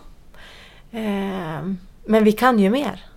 Och jag tror att vi har, man, pra, man pratar ju om, ja men nu kanske inte Många av de stora stjärnorna har slutat, det kommer nya men det, det är liksom en spännande framtid ändå. Jag tror att vi kan hålla den vid liv. Mm. Eh, med den härliga kulturen vi ändå har skapat. Mm. Kul. Ehm, för att prata om någonting extremt tråkigt och trist. Skador. Ja, Ehm, under, det känns som jag hela tiden säger så här. "Eh, Under din långa karriär. ja. Ehm, ja men den har varit lång. ja. Ehm, är det någonting som man bara går och väntar på? Skador? Ja. Ja. Blir, är det liksom en, hur beskriv tankarna och stressen att veta att när som helst kan det komma och när det, inte om utan när det kommer så Ja men det är om så här, ja men hela din karriär står. Ja, men liksom så här, eftersom det är så väldigt starkt förknippat till din kropp, din fysiska prestation liksom. Hur beskriv den, de tankarna? Alltså först och främst, träffar du en skidåkare idag som inte haft en skada, då är man mer såhär, wow vad är fel på dig? Har du jag... inte pressat dig eller? Nej, exakt. Jag kommer ihåg när jag drog mitt korsband så det första var så här, du det finns inte en enda världsmästare eller olympisk medaljör som inte har ett ärr på knät så att nu är det ett steg närmare. Det är så man också har peppat de andra som har haft skador och så. Men det är nästan också så att tanken har funnits så här, kom igen, skada. vi drar av den ganska liksom tidigt i ung ålder så att jag liksom har gjort bort det. Ehm, men mm, alltså det finns ju de åkarna som inte haft de här allvarliga skadorna. Men jag menar den idrotten är, som vi håller på med är väldigt tuff. Det är mycket krafter, det är mycket vridmoment, det är hög fart och det är en liksom stor träningsdos. Så um, såklart att, alltså jag tänker så här, i ung ålder absolut inga tankar. Alltså då körde man ju över sin förmåga ibland och tänkte inte så mycket. Du kunde tokkrascha, ställa dig upp och ah, det gick bra. Sen ju längre liksom, ju äldre man blir och kanske mer klok, medveten, eh, förstår riskerna och konsekvenserna. Så såklart att man funderar lite mer. Man kanske backar av vissa gånger när man har ett val. Att ska jag chansa här eller man kanske lägger på en sladd istället och tänker om det är säkrare. Så det tänket finns ju. Lägger på en sladdis. Ja, Jag en liten... Jo, jag fattar. Ja. Det lät bara Ja, en sladd, ja precis. skärgård. Ja. Lägger på en sladdis. Ja, jo men så går ju tankarna så här. Eh, Ja men jag tror konsekvenstänket. Mm. Och eh, att man tänker att vad blir konsekvenserna nu av att jag gör så här? Eh, de, det blir större. Så att eh, det är ju, ehm, eh, ja, vare sig man vill eller inte så finns nog det där skadetänket. Jag vet att, mm, nu kollar jag på, pratar mycket om Hans erfarenheter, men han säger ju ibland att man på start, där är så här, lycka till, hoppas vi ses i mål. För man vet att riskerna är så pass Ja, det, stora ändå. Precis, det pratar vi ganska mycket om just Ja. den störtlopps. Tänk dig för mig då, som tjej. Sitta och titta på TV och veta att, eh, ja, hoppas att han kommer i mål. Eh, det finns en, en orsak varför jag har haft bättre andra åk än första åk. När Hans har kommit i mål hela hållen, jag kan uh, slappna av, då kan jag här, köra på. Säger de. Så, ja. ja. Um, nej men för det är väl också att Alltså för att nå de, de, För att nå toppen på något sätt Mm. så kan man ju liksom inte heller När det väl gäller så kan du inte liksom ligga och köra med ena foten på bromsen utan Då kan man inte lägga in en liten sladdis Nej. Du kan inte, speed, du kan inte speedchecka dig till eh, pallen liksom Nej, gud nej. Men då, och då blir ju konsekvenserna det, Då kan ju benen flyga all världens Ja. väg liksom. Ja, visst är det så. Ehm, ja, och sen blir man ju... Man, man blir som skadad i det, de där tankarna också. Alltså man flyttar ju gränserna på något vis. Mm. Att ha lite ont är ju okej och lite... Man blir ju som lite dum också och kör ju på. Och det var bara ett korsband den här gången. Eller det var bara sex månader. Och, ja. mm, Men det där är också intressant för det är väldigt många jag pratar med Håller ju på med det, det här är en fråga och ett resonemang som jag ofta återkommer till med eh, löpare, så här, och typ ultralöpare. och Mm. så. Det här, eh, jag fascineras lite av samspelet mellan dina, ja, men, me- mellan tanken och kroppen egentligen. Mm. Och att man, givet att man har en, en, en vältränad och eh, hyfsat välfungerande kropp, vilket ni, de flesta av mina Mm. gäster har. Liksom. mm, Att, att eh, under, under vissa omständigheter när det väl gäller under tävlingar så blir på något sätt det är lite grann som att köra Det är lite grann som hjärnan kör en köttbil. mm, Att det är liksom så här, okej visst det gör ont nu, Mm. jag märker det. Men, men eh, nu gasar vi liksom Mm. för att jag vet att jag kan liksom. Och det här samspelet mellan att ta kontrollen över kroppen, att lite grann se kroppen som maskin. Mm. Som en maskin. Det kan du inte göra i det långa loppet eftersom du är beroende av kroppen och du måste behandla den på ett Ni måste vara kompisar liksom, Mm. annars kommer det inte funka. Men även under de här två minuterna då är det bara Tyst nu lår. mm. Nu kör vi. Ja, så man blir ju, man blir ju knäpp. Mm. Eh, man flyttar gränserna för vad är ont. Eh, man har ju många knep och så här, ja, men den här övningen, det här gör vi och eh, ja, man blir knäpp. Så är det ju. Men det är ju, ja men det har funkat förut och vi testar igen och eh, ja, alltså det var ju också lite grann så som min karriär tog slut. Att jag hade ju så pass ont i en rygg så jag kom ju till ett läge där min eh, läkare faktiskt säger att eh, vill du ha ett aktivt liv och kunna få barn i framtiden så då behöver du lägga av. Men jag tänkte ändå, jag hör vad han säger. Men jag testar. En säsong. Jag testar, ja jag testar ändå. Eh, ja, men det är ju liksom, och det är ju det hela tiden som ändå har varit det drivande för mig i min karriär. Att utmana gränserna lite grann. Och eh, ja, men hela tiden testa nytt, nytt. Gå liksom i lite så här okänd mark. Eh, Men det är ändå härligt att säga att man har gått in, kört in i kaklet i sin, liksom, testat så långt som det har gått ändå. Mm. Ja, eller? Jo. På ett sätt. På ett sätt, precis. Men är det också så här, sen det här med att förhålla, liksom att förhålla sig till att avsluta karriären. Mm. Ehm, hur, hur, det det är ju ett känsligt ämne antar jag för många åkare. Eller? Ja, det var det man hade hört. Ja. Ja. Men var det på, på något, kunde det någonstans finnas att kunde du någonstans tänka att det var lite skönt att du hade ett ja, men du hade ett alibi. Liksom, du hade en, en, en väldigt tydlig anledning till att lägga av. Istället för att men, om ryggen inte hade varit så dålig. Ja. Om den hade kanske haft lite strul och haft lite knä, lite korsband. Liksom att det blir lite så diffust. Mm. Var det någonstans kan, kan du tänka att det var lite skönt att ha en, ja men nu har jag verkligen lite pistoler mot huvudet på något sätt. Alltså för mig var det jätteskönt. Eh, jag tror ju att jag hade... Alltså jag, jag förstod ju själv, även fast inte de hade sagt så här och jag hade testat så fattade jag att jag inte... Det gick ju inte att åka liksom. Eh, men man hade ju hört om det här, och man ska ha bestämt sig innan och nu tar jag mitt sista åk och jag hade ju någon typ av romantisk, alltså romantisk bild av att jag Alla skulle stå och ställa sig upp och Ja, applådera. det var final i år, jag kom ner, jag vann, wow, vi kommer ihåg henne och hon levde lycklig alla sina dagar. Liksom. Men eh, så blev det ju inte och eh, jag fick ju liksom, jo men jag fick lite tidspress press på mig. Vi behöver veta, ska du åka OS eller inte? Och den 3 januari, då ska vi ha ett beslut liksom. Jag visste ju redan innan att det här går ju inte. Men du vet, man testar ju. Man testar och man testar. Och, Ehm, eh, alltså mitt avslut hade ju nog inte kunnat bli bättre. Jag ångrar ju inte en sekund att jag liksom körde på så hårt som jag gjorde. Och ändå testade liksom max vad som gick. Så ja, man får väl få den där romantiska bilden, åka ner och vinna något annat vid något annat tillfälle. Ja. Den drömmen får väl leva kvar liksom. Så, Ja, men det, för jag har skrivit just exakt det där. Det måste vara omöjligt att hitta det perfekta tillfället. Liksom. Mm. Ja, men och hellre att... eh, jag, jag erkänner ju att tanken hade ju ändå kommit tidigare att ska jag fortsätta? Och jag kände att drivet fanns kvar. Så ja, jag ska fortsätta. Men det hade varit värre om jag hade lagt av tidigare och känt att jag fick inte ut mitt max.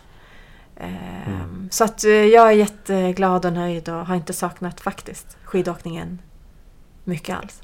Var Hans ett bollplank även i detta? Liksom, övergången till att inte åka. Eller till att åka till att inte åka. Alltså han tyckte nog, vad fan håller hon på med? Alltså jag, när jag inte kunde sitta hemma, jag hade svårt att gå, jag tog mig knappt ur sängen. Och jag var ändå så här, du... Eh, eh, kan du hänga med mig till backen? Kan du hjälpa mig att knäppa pjäxorna? För jag kan inte börja... Han var så här, vad håller du på med? Men han stöttade mig liksom, Ja. all in. Det var väl viktigt för mig att få mitt eh, egna test att det går inte. Ja. Så han har varit superbra bollplank. Eh, och det är också där, där hade jag väl några som jag valde att bolla det här med. Det är lätt Mm. att liksom... Men jag frågar en annan läkare så kanske han säger att vi kan... Eh, jag hade ju liksom möjlighet att operera och så men eh, jag kände att nej, det kanske går utan liksom. Mm. Så jag valde mina och Hans har ju varit mitt fantastiska bollplank genom alla våra år. Så att, eh, ja. Men jag tror att det var bra att han var tyst och inte sa vad han tyckte där. För han tyckte nog att jag var en idiot som testade så mycket. Vad- vilka, vilka reflexer och egenskaper sitter djupast? Kan du komma på i efterhand sitter djupast rotat i dig från skidkarriären? Liksom hur har det ehm, format dig?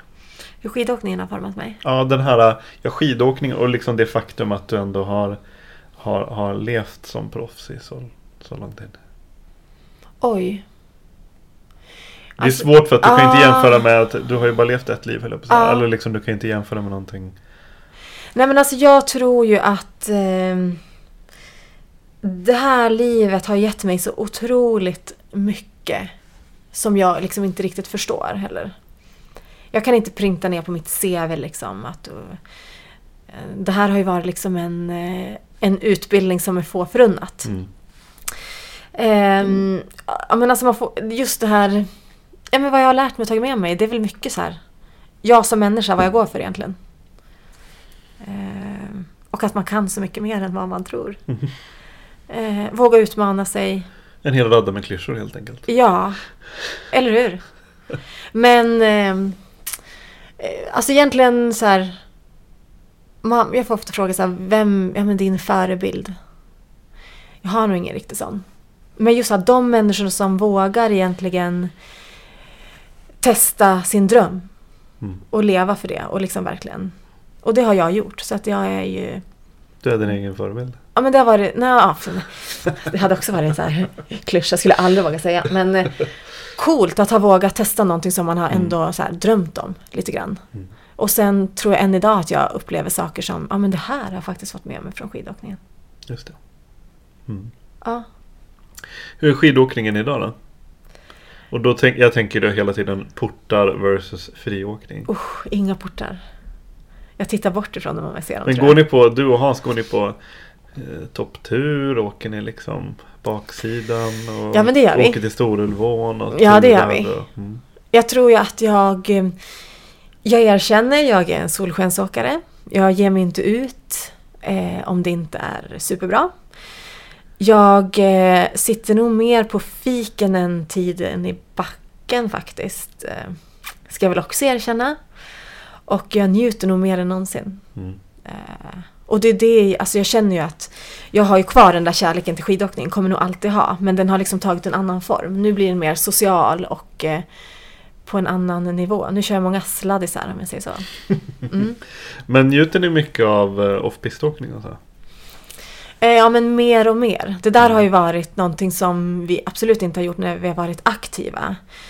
Man får frågan så här, vilken är din favoritort och vart ska vi åka? Ja, jag kan en backe liksom. På väldigt, väldigt många ställen. Kanske två, träningsbacke, tävlingsbacke. Ehm, så att just den här off-pisten har väl varit min dröm att göra mer.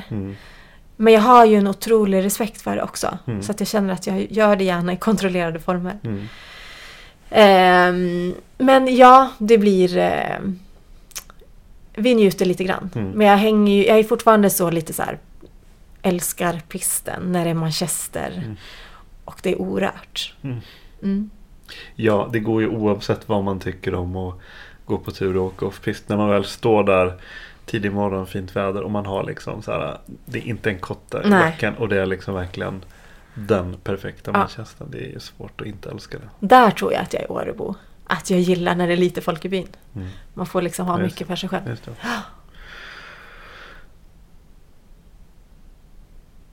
Berätta om första gången du hörde talas om Nordic Island Adventures Valhalla. Ja. Den här historien. Och vem berättade det?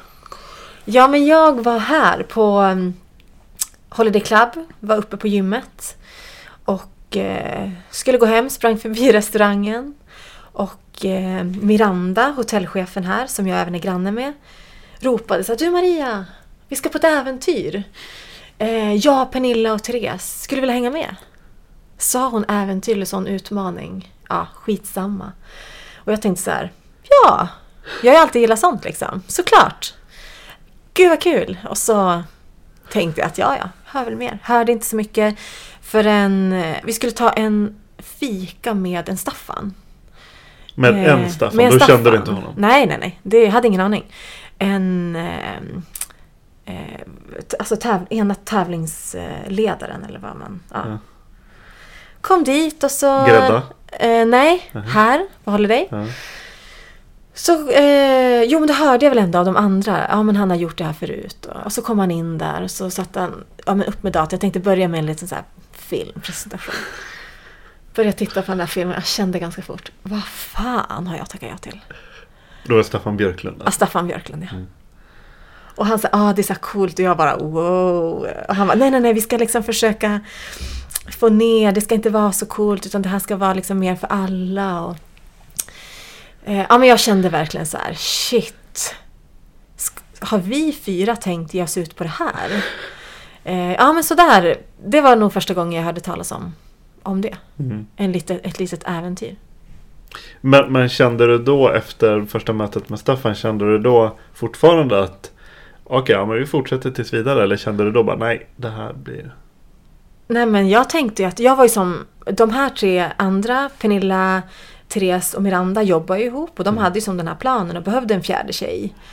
Och eh, de var ju superladdade. Jag kände att ja, men jag hänger på här. Och, eh, ja, men jag har ju, vi insåg ju ganska fort att det är mycket som behöver roddas i och fixas. Och, ja, men jag har ju ändå eh, bra kontakter som vi skulle kunna få hjälp av att lära oss saker. Och, så att vi kommer väl förberedda. Så det spann ju vidare liksom. Så jag tänkte att jag hänger på tåget och ser vart det landar. Hur lång tid mellan Staffan, fikan med Staffan och startskottet ungefär? Ja, eh, jag tror vi pratade om det här nyligen. Vi tror att det är ungefär ett... Eh, så att det var i december då. Och starten gick 13 juli.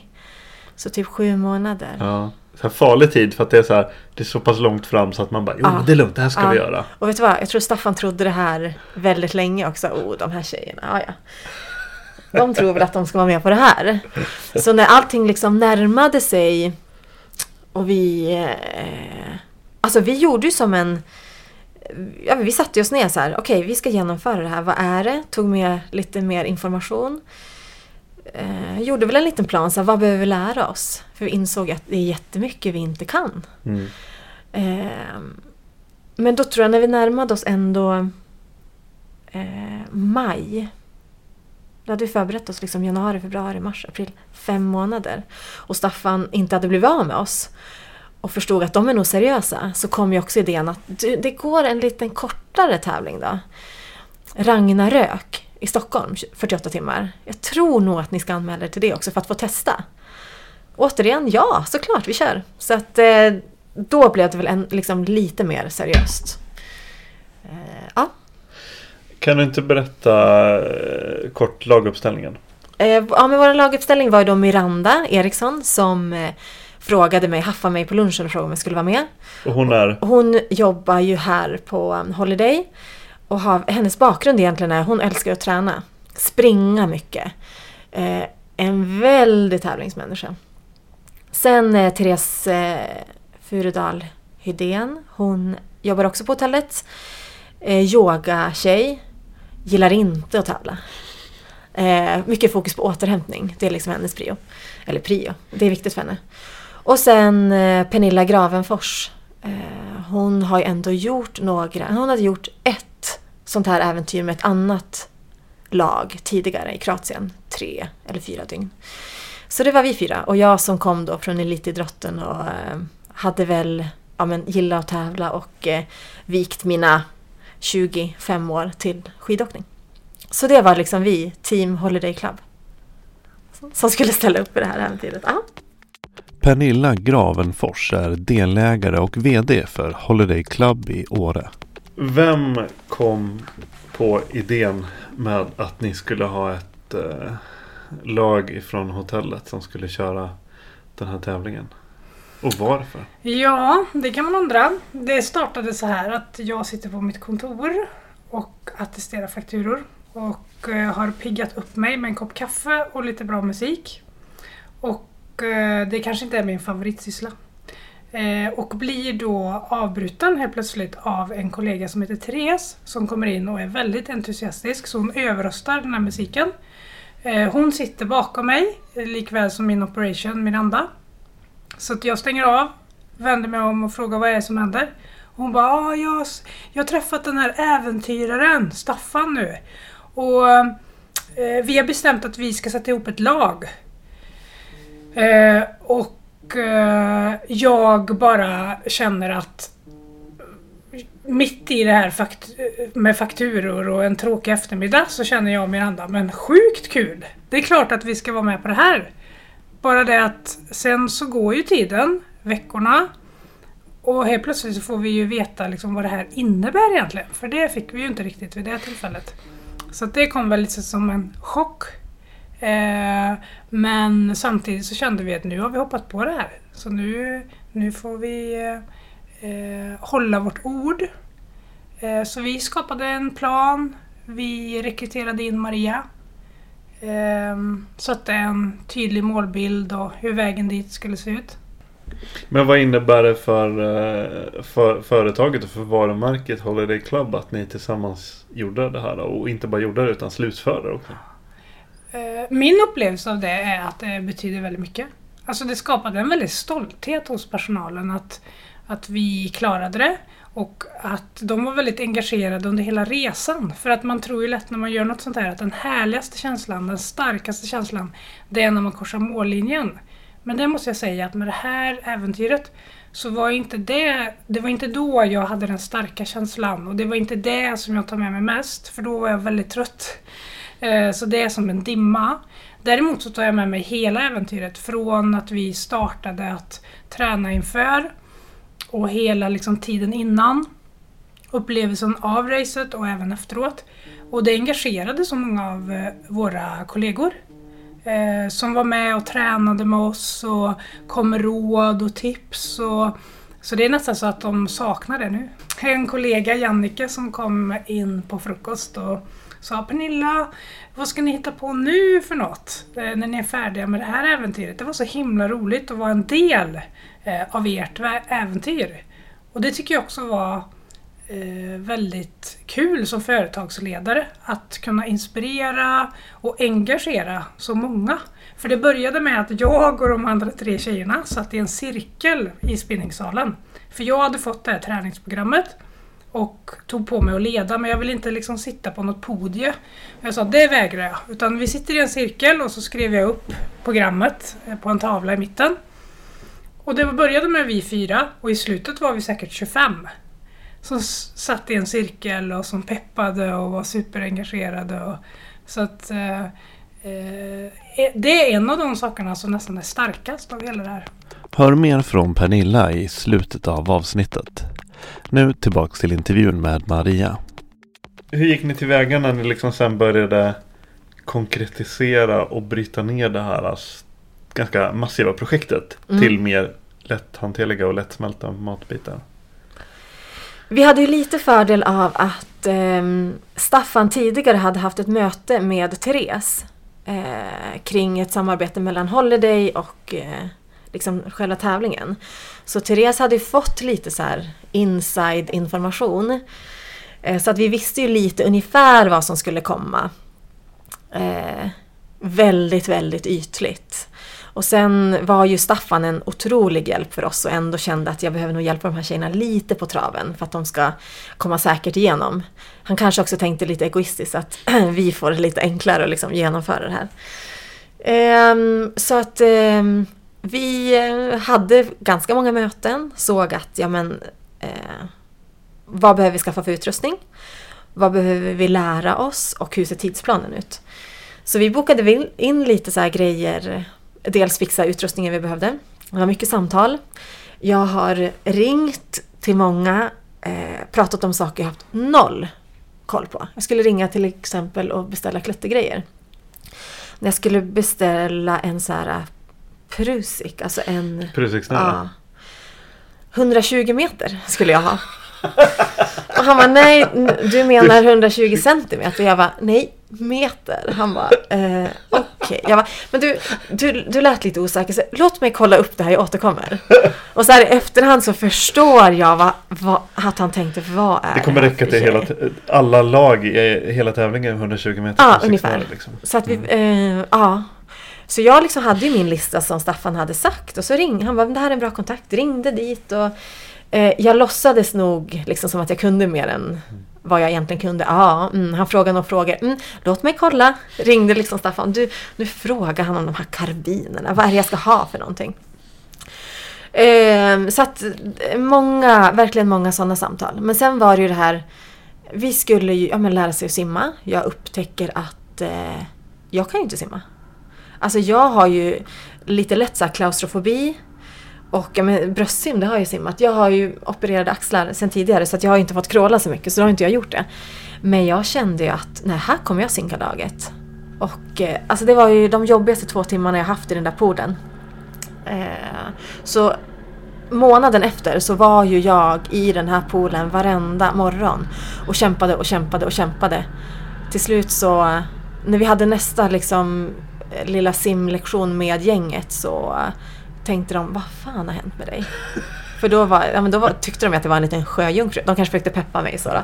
Men jag lärde mig att simma. Kom vi till nästa utmaning då, klättringen, som jag tänkte att inga problem. Jag hade total panik uppe på Tott Hot Hot Hotel, det går som en brygga. Vi skulle repellera ner kanske 12-15 meter. Staffan stod bara och skrattade. Men jag hade sån otrolig så här, släppa kontrollen, panik. Just den här när man, när man, det var den första... Luta dig bak, precis, känna att selen att sitter. Nej, och då tror jag också Staffan kände, men herregud, hur ska det här gå?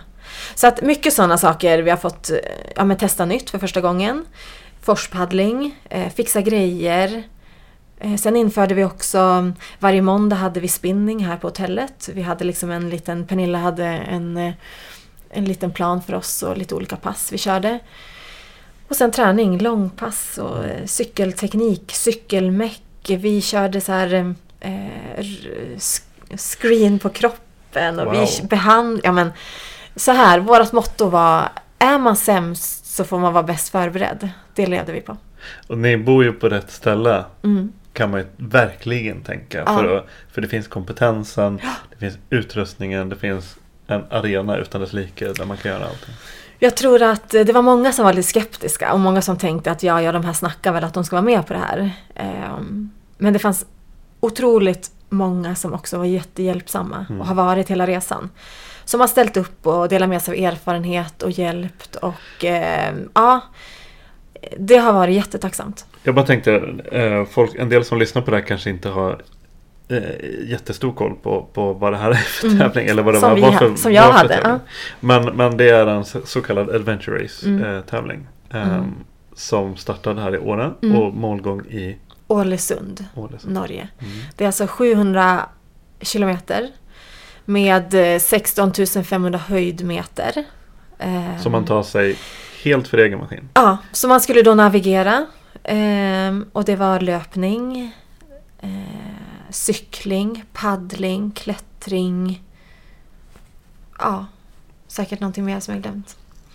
Så eh, precis, till egen, till, för egen Var det maskin. swimrun moment eller? Nej, det var ingen simning tack och lov. Det skulle vara en liten kort på slutet som inte Okej. blev någonting. Ehm, ja, men just navigeringen också, den kunde vi inte heller. Så um, vi fick ju kartor och så skulle vi ta oss som ett lag från start till mål. Och så hade vi sju dygn på oss. Så så var upplägget. Tydliga regler och eh, ja. Eh, men det var ju en, alltså för, hela förberedelseresan har ju varit den absolut mest spännande. Eh, ja, synka ihop sig som lag, lära sig nya grejer och utmana sig väldigt mycket. Fick ni så här, blev ni tilldelade lite olika typ expertområden och men du ska vara vår mekaniker, du ska vara vår navigatör, du ska vara vår... Vi hörde ju, vi hörde ju mycket att det är viktigt att det är en som är liksom chef för Som på något sätt navigeringen. har så här sista, sista ordet. Ja, jo, men, och där hade vi, Pernilla har ju gjort ett sånt här förut så att hon var ju våran liksom eh, team leader Mm. och hade liksom ändå sista ordet. Eh, Men sen var det viktigt så här, ni ska ha en som är chef för navigeringen så att det inte är, är man fyra kockar så kommer det bli jätterörigt. Eh, Vi fick frågan precis innan vi skulle starta, fråga vem är liksom ansvarig. Nej men vi alla fyra vi, och de kände som en gud, alltså vart kommer ni hamna? Men det följs ju också ganska naturligt. Eh, jag, ja, men jag gillar den här organiseringen, eh, så jag var lite mer så här, vad gör vi på varje liksom, eh, transition area när man byter från till exempel löpning till cykling och vad ska vara i varje box. Och, för den där logistiken och packningen är också väldigt stor del av det hela. Sen cykelmäcket fick jag ta hand om. Ehm, Så vi alla fick liksom lite roller. Det föll sig ganska naturligt till slut. Vad var du mest rädd för liksom innan? Eller orolig för? Skavsår. Absolut skavsår. Ehm, när jag berättade det här för min killes bror så tyckte han att wow.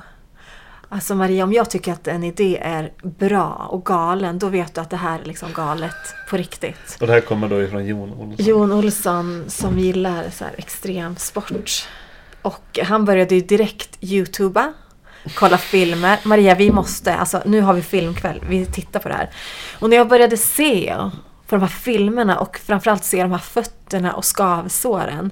Och jag som har levt med mina fötter och kropp som verktyg kände ju att kommer jag ha sådana där skavsår och inte kunna gå och ha ont, hur ska jag kunna utföra det här? Eh, så det var min största rädsla, absolut. Eh, så det hade vi också strategier för. Man hörde sig för, hur skulle man göra? Och det var liksom eh, mycket lösningar, strumpor, salvor, babypuder och... Men det gick faktiskt eh, över förväntan. Vi hade en sträcka. Sa jag att jag var logistikplaneringsansvarig så var det väl mitt fel då. För plötsligt så hade vi inga löparskor utan fick springa 13 timmar i så här, små badtofflor, paddelskor. Som vi halkade runt.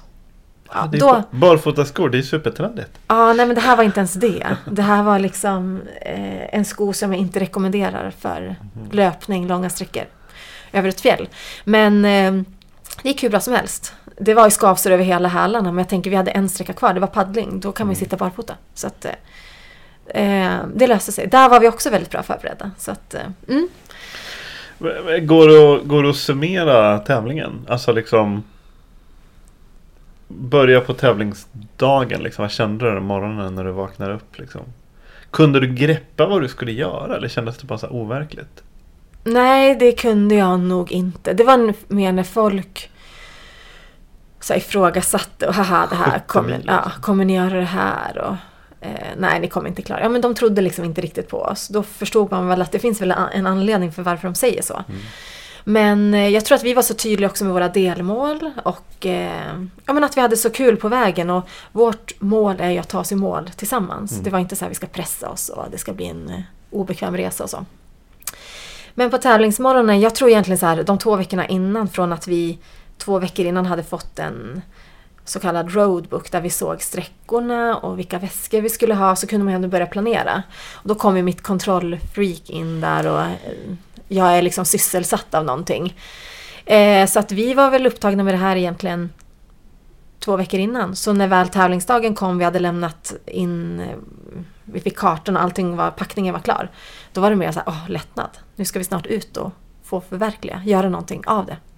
Då var det mer så här, jo men så här, lite spännande och sån nervositet. Va- Har du något minne som sticker ut? Kommer du ihåg allt? Eh, nej, jag tror inte det. Ehm, ja, vi hade ju en... Vi hade en natt när vi skulle rafta. Vi hade, vi hade varit ute på en lång Packraft? Packraft, precis. Eh, I en fors. Nej, det här var faktiskt... Eh, vi hade guide med oss, vi satt i en sån här riktig raftingbåt. Vi hade varit ute på en jättelång vandring. Eh, det var kanske våran tuffaste del. Vi hade en som hade jätteont i knät. Jag vrickade foten. Och vi kämpade på. Och vi hade sett fram emot att äntligen få sova. Vi kommer ner, vi jublar när vi ser liksom den här TA'n där vi ska planera att sova. Och eh, de säger till oss att ni måste, ni måste köra raftingen på en gång. Eh, annars måste ni vänta 7-8 timmar. Och det vet man ju själv att ska vi ta oss i mål på tid så har inte vi tid 7-8 timmar. Ehm, så att vi har överlägger snabbt. Pernilla har snack med dem och kommer överens om att ni får sova 10 minuter. Eh, sen får vi byta om och så får vi köra iväg. Och eh, vi har en film inspelad från det här när hon säger Jag är ärlig tjejer, jag har berättat att ni är odugliga. Ni kan inte ens höger och vänster för vi är så trötta. Och vi skrattar ju bara liksom. Eh, men iväg på den här raftingen och det sjuka är ju att trots att man är så här trött och man vet att här gäller det så är, blir man ju liksom superskärpt. Och det var jättebra säkerhetsgenomgång och Eh, det började med att det här är en eh, ja, men ganska tuff rafting, höga vågor. Vi hoppade faktiskt över första som var den tuffaste för vi kände att vi är ändå lite trötta och för säkerheten. Så vi gick lite grann eh, första biten. Sen när vi kommer ut på plattvatten så eh, det blir så här samma rörelser och eh, ganska tråkigt. Så vi sitter vi fyra och pratar och så ser vi att Therese där framme hon somnar ju, nickar ju till och vi skrattar ju liksom. Ha, ha, kolla Therese! Hon somnar. Men nästa sekund Miranda där bak somnar. Och sen nickar jag till. Och du vet, vi fick ju, alltså guiden, det sägs ju att guiden har ett kort när vi alla ligger och sover också. Så att vi var ju faktiskt inte så dugliga till det här. Men vi försöker prata och hålla oss eh, vakna och jag ser ju plötsligt att det är ju djur överallt i skogen. Alltså det är hundar och det är katter och det är krokodiler och det är flodhästar. Och jag var så här, jag var, tjej vill ni höra vad jag ser? och berättade och de bara skrattade liksom. Och så kommer vi, paddlar förbi en strand och Therese sitter framför mig och jag säger så här, Therese jag måste bara fråga, ser du den här stranden här framme? Ja. Jag bara, visst ser du att det ligger två män i solstolar? Ja, det gör jag. Det var ju absolut inga män som låg i de här solstolarna. Och plötsligt ser Miranda, så här, Kuwaits lag. Som, Nej men titta, här är Kuwaits lag. Ser ni? De sitter på stenen i cykelkläder. Och bergen för mig var så här, de amerikanska presidenterna. Alltså det var hallucinationer deluxe. Så sjukt. Och vi hade ju hört om det här innan och vi visste ju att ja, men det beror på sömnbristen och eh, det är naturligt. Liksom. Men att det skulle vara så. Helt sjukt. Och det är nästan så att jag tycker att det är pinsamt att berätta vad jag har sett. Varenda sten så här, som gick på hade ögon och mun också. Så de stirrar ju på mig överallt. Jag var ju aldrig själv liksom. Så vid ett tillfälle hör jag också Pernilla och Therese. För jag går väl och säger så här, jag är så jävla less på det här och nu där och oj kolla en, en katt här och en... Så jag hör hur de säger så här, vi måste kolla så att allt är okej med Maria. Det är lugnt hörni. Det är okej med mig men jag bara så less på att se det här. För jag, man förstår ju att jag ser ju inte det.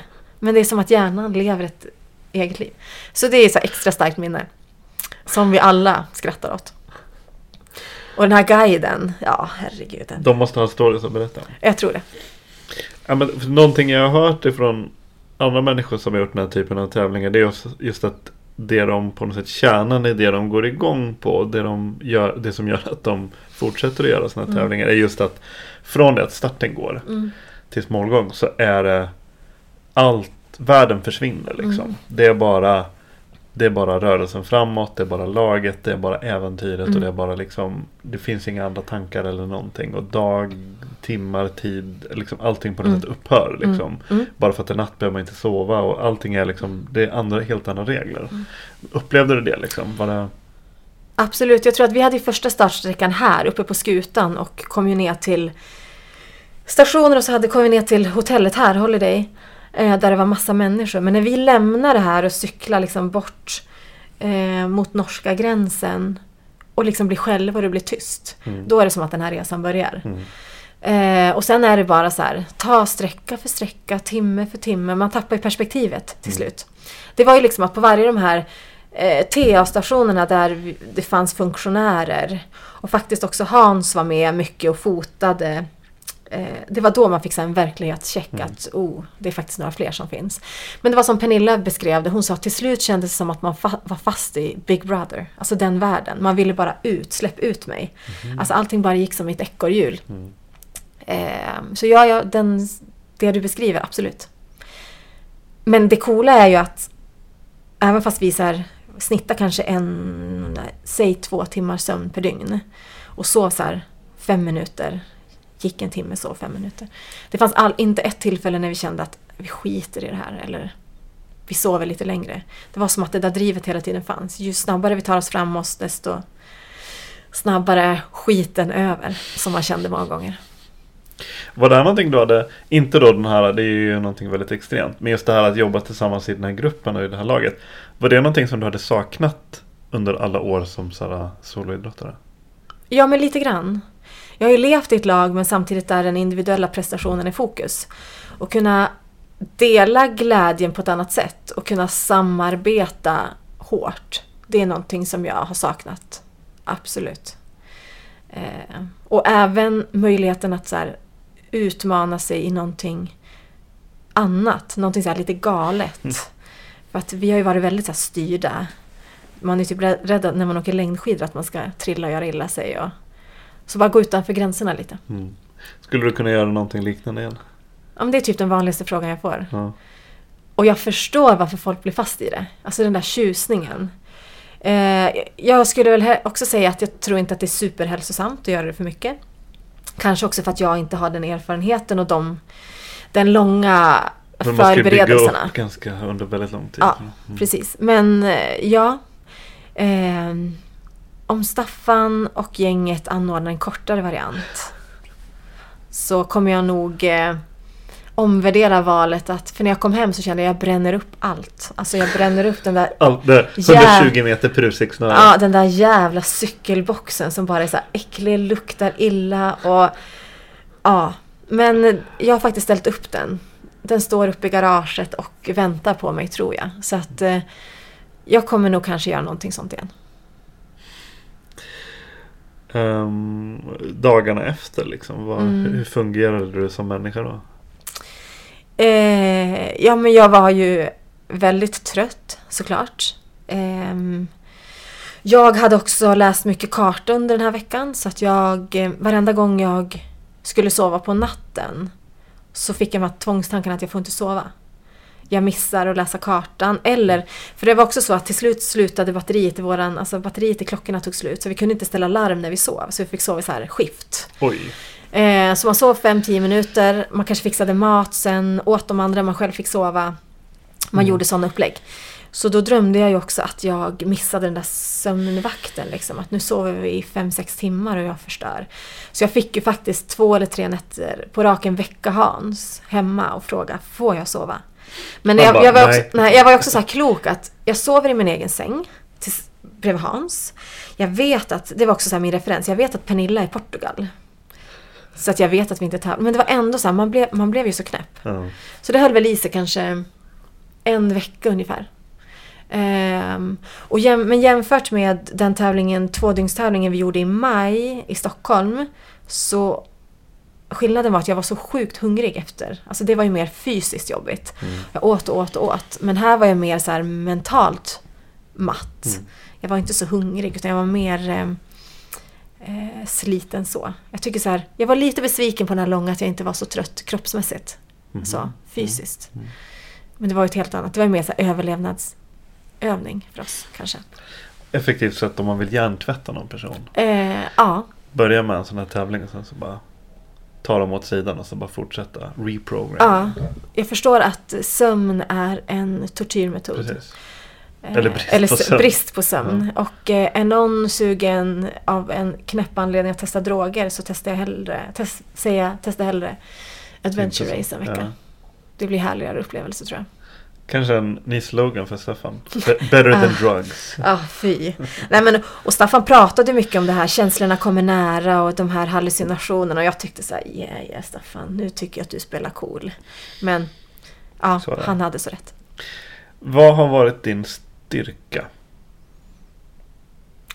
På, Eller vad, vad, vad, vad är och har varit din styrka som eh, åkare och under, som, under tävlingar och under den här tävlingen? Liksom, som, ändå som någon slags atlet. Liksom. Ehm, jag har... ehm, jag är väldigt envis. Eh, jag har också mitt finska sisu att tacka för där. Sen är jag väldigt målmedveten och är duktig att så här, se delmål och jobba mot eh, delmålen. Alltså liksom att bryta ner och... och Ja, mm. Så det tror jag. Tillsammans med min envishet och eh, jobba mot de där små målen. Det har varit min styrka. Vad känner du dig mest stolt över? Eh, att ha kommit tillbaka från eh, skador. Det är jag väldigt stolt över. Ehm, ja, min värsta skada var väl egentligen när jag drog mitt korsband och jag kände som där och då att jag ska fan bevisa att jag ska komma tillbaka starkare. Och det är också så här klyscha. Kom tillbaka starkare. Men jag kände att, och det drev mig från dag ett egentligen. Ehm, så stod jag på pallen nästan ja, men ett år efter. Och det var så här. Jag klarar det här. Och det var, det var jättestort för mig. Mm. Komma tillbaka på den nivån igen. Vad vill du bli när du blir stor? Ja, jag vet inte. Faktiskt. Ena dagen ska jag bli sjukgymnast, färgad av mamma och pappa. För någon månad sedan, då jäklar skulle jag satsa på äventyr. Ja, det var väl innan det här. eh, nej men, eh, jag vet inte faktiskt vad jag vill. Eh, jag skulle vilja ha en katalog där man ser så här, det här ska jag bli, eller kan man bli. Men ett, en sak som är säker är att jag ska fortsätta våga utmana mig själv. Jobba gärna i projekt och ett, och ett team. Och ta vara på naturen, inte sitta inne på ett tråkigt kontor. Kommer du fortsätta i Vinterstudion? Kommer man se dig i Vinterstudion igen? Eh, stor sannolikhet ja. Ja, kanske inte får säga sånt. Jo, nej, men vi, vi dealar på här lite grann. Så att, Ja. eh, jo men det, jag hoppas det. Och jag eh, tycker att det, mm, trots att jag inte gillar att vara i centrum och synas så mycket så känner jag att, eh, det är ett fint sätt att eh, visa det som inte visas kring den fantastiska idrotten. Och eh, klyschigt ge tillbaka lite härligt. Och att du vill visa upp den, den glammiga skidvärlden. Exakt, så jag har lite nya inslag till i år. Lite så här. Eh, ja, så du måste kolla. Ja men hörru du, eh, tack så eh, otroligt mycket. Bra jobbat. Tack. Varför sökte du dig till Åre? Ja, jag blev erbjuden vd-jobbet på Copperhill av Choice och Daniel Stenbeck och Petter Stordalen. Och eh, egentligen var vi som familj på väg till Australien för vi ville ha ett äventyr. Eh, men då sa vi att ah, men Åre det är nog vårt Det är äventyr. typ samma väder som i Australien. ja, och vi har inte kommit dit. Ja, nu har vi varit där på semester med barnen. Så det blev Åre istället för Australien. hur, hur, eh, hur trivs du med livet i Åre?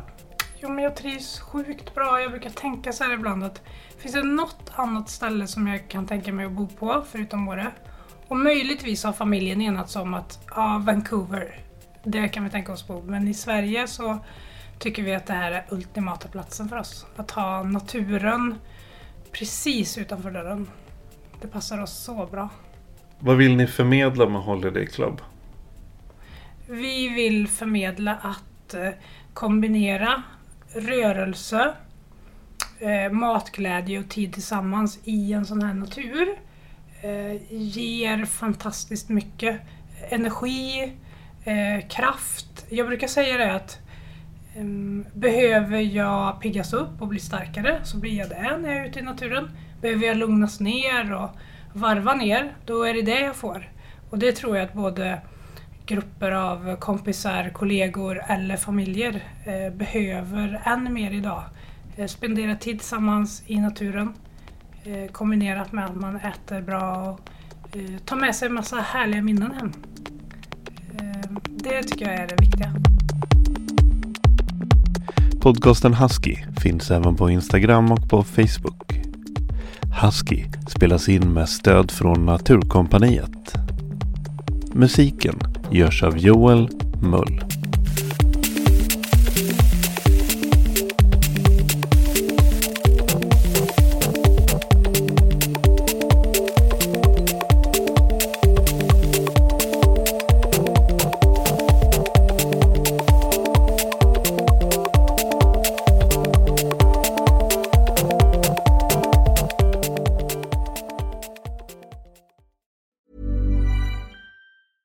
Planning for your next trip? Elevate your travel style with Quince. Quince has all the jet setting essentials you'll want for your next getaway, like European linen, premium luggage options, buttery soft Italian leather bags, and so much more. And is all priced at 50 to 80% less than similar brands. Plus, Quince only works with factories that use safe and ethical manufacturing practices. Pack your bags with high-quality essentials you'll be wearing for vacations to come with Quince. Go to quince.com slash pack for free shipping and 365-day returns. Hey, it's Paige DeSorbo from Giggly Squad. High quality fashion without the price tag. Say hello to Quince. I'm snagging high-end essentials like cozy cashmere sweaters, sleek leather jackets, fine jewelry, and so much more. With Quince being 50 to 80% less than similar brands. And they partner with factories that prioritize safe, ethical, and responsible manufacturing. I love that. Luxury quality within reach. Go to quince.com slash style to get free shipping and 365 day returns on your next order. Quince.com slash style.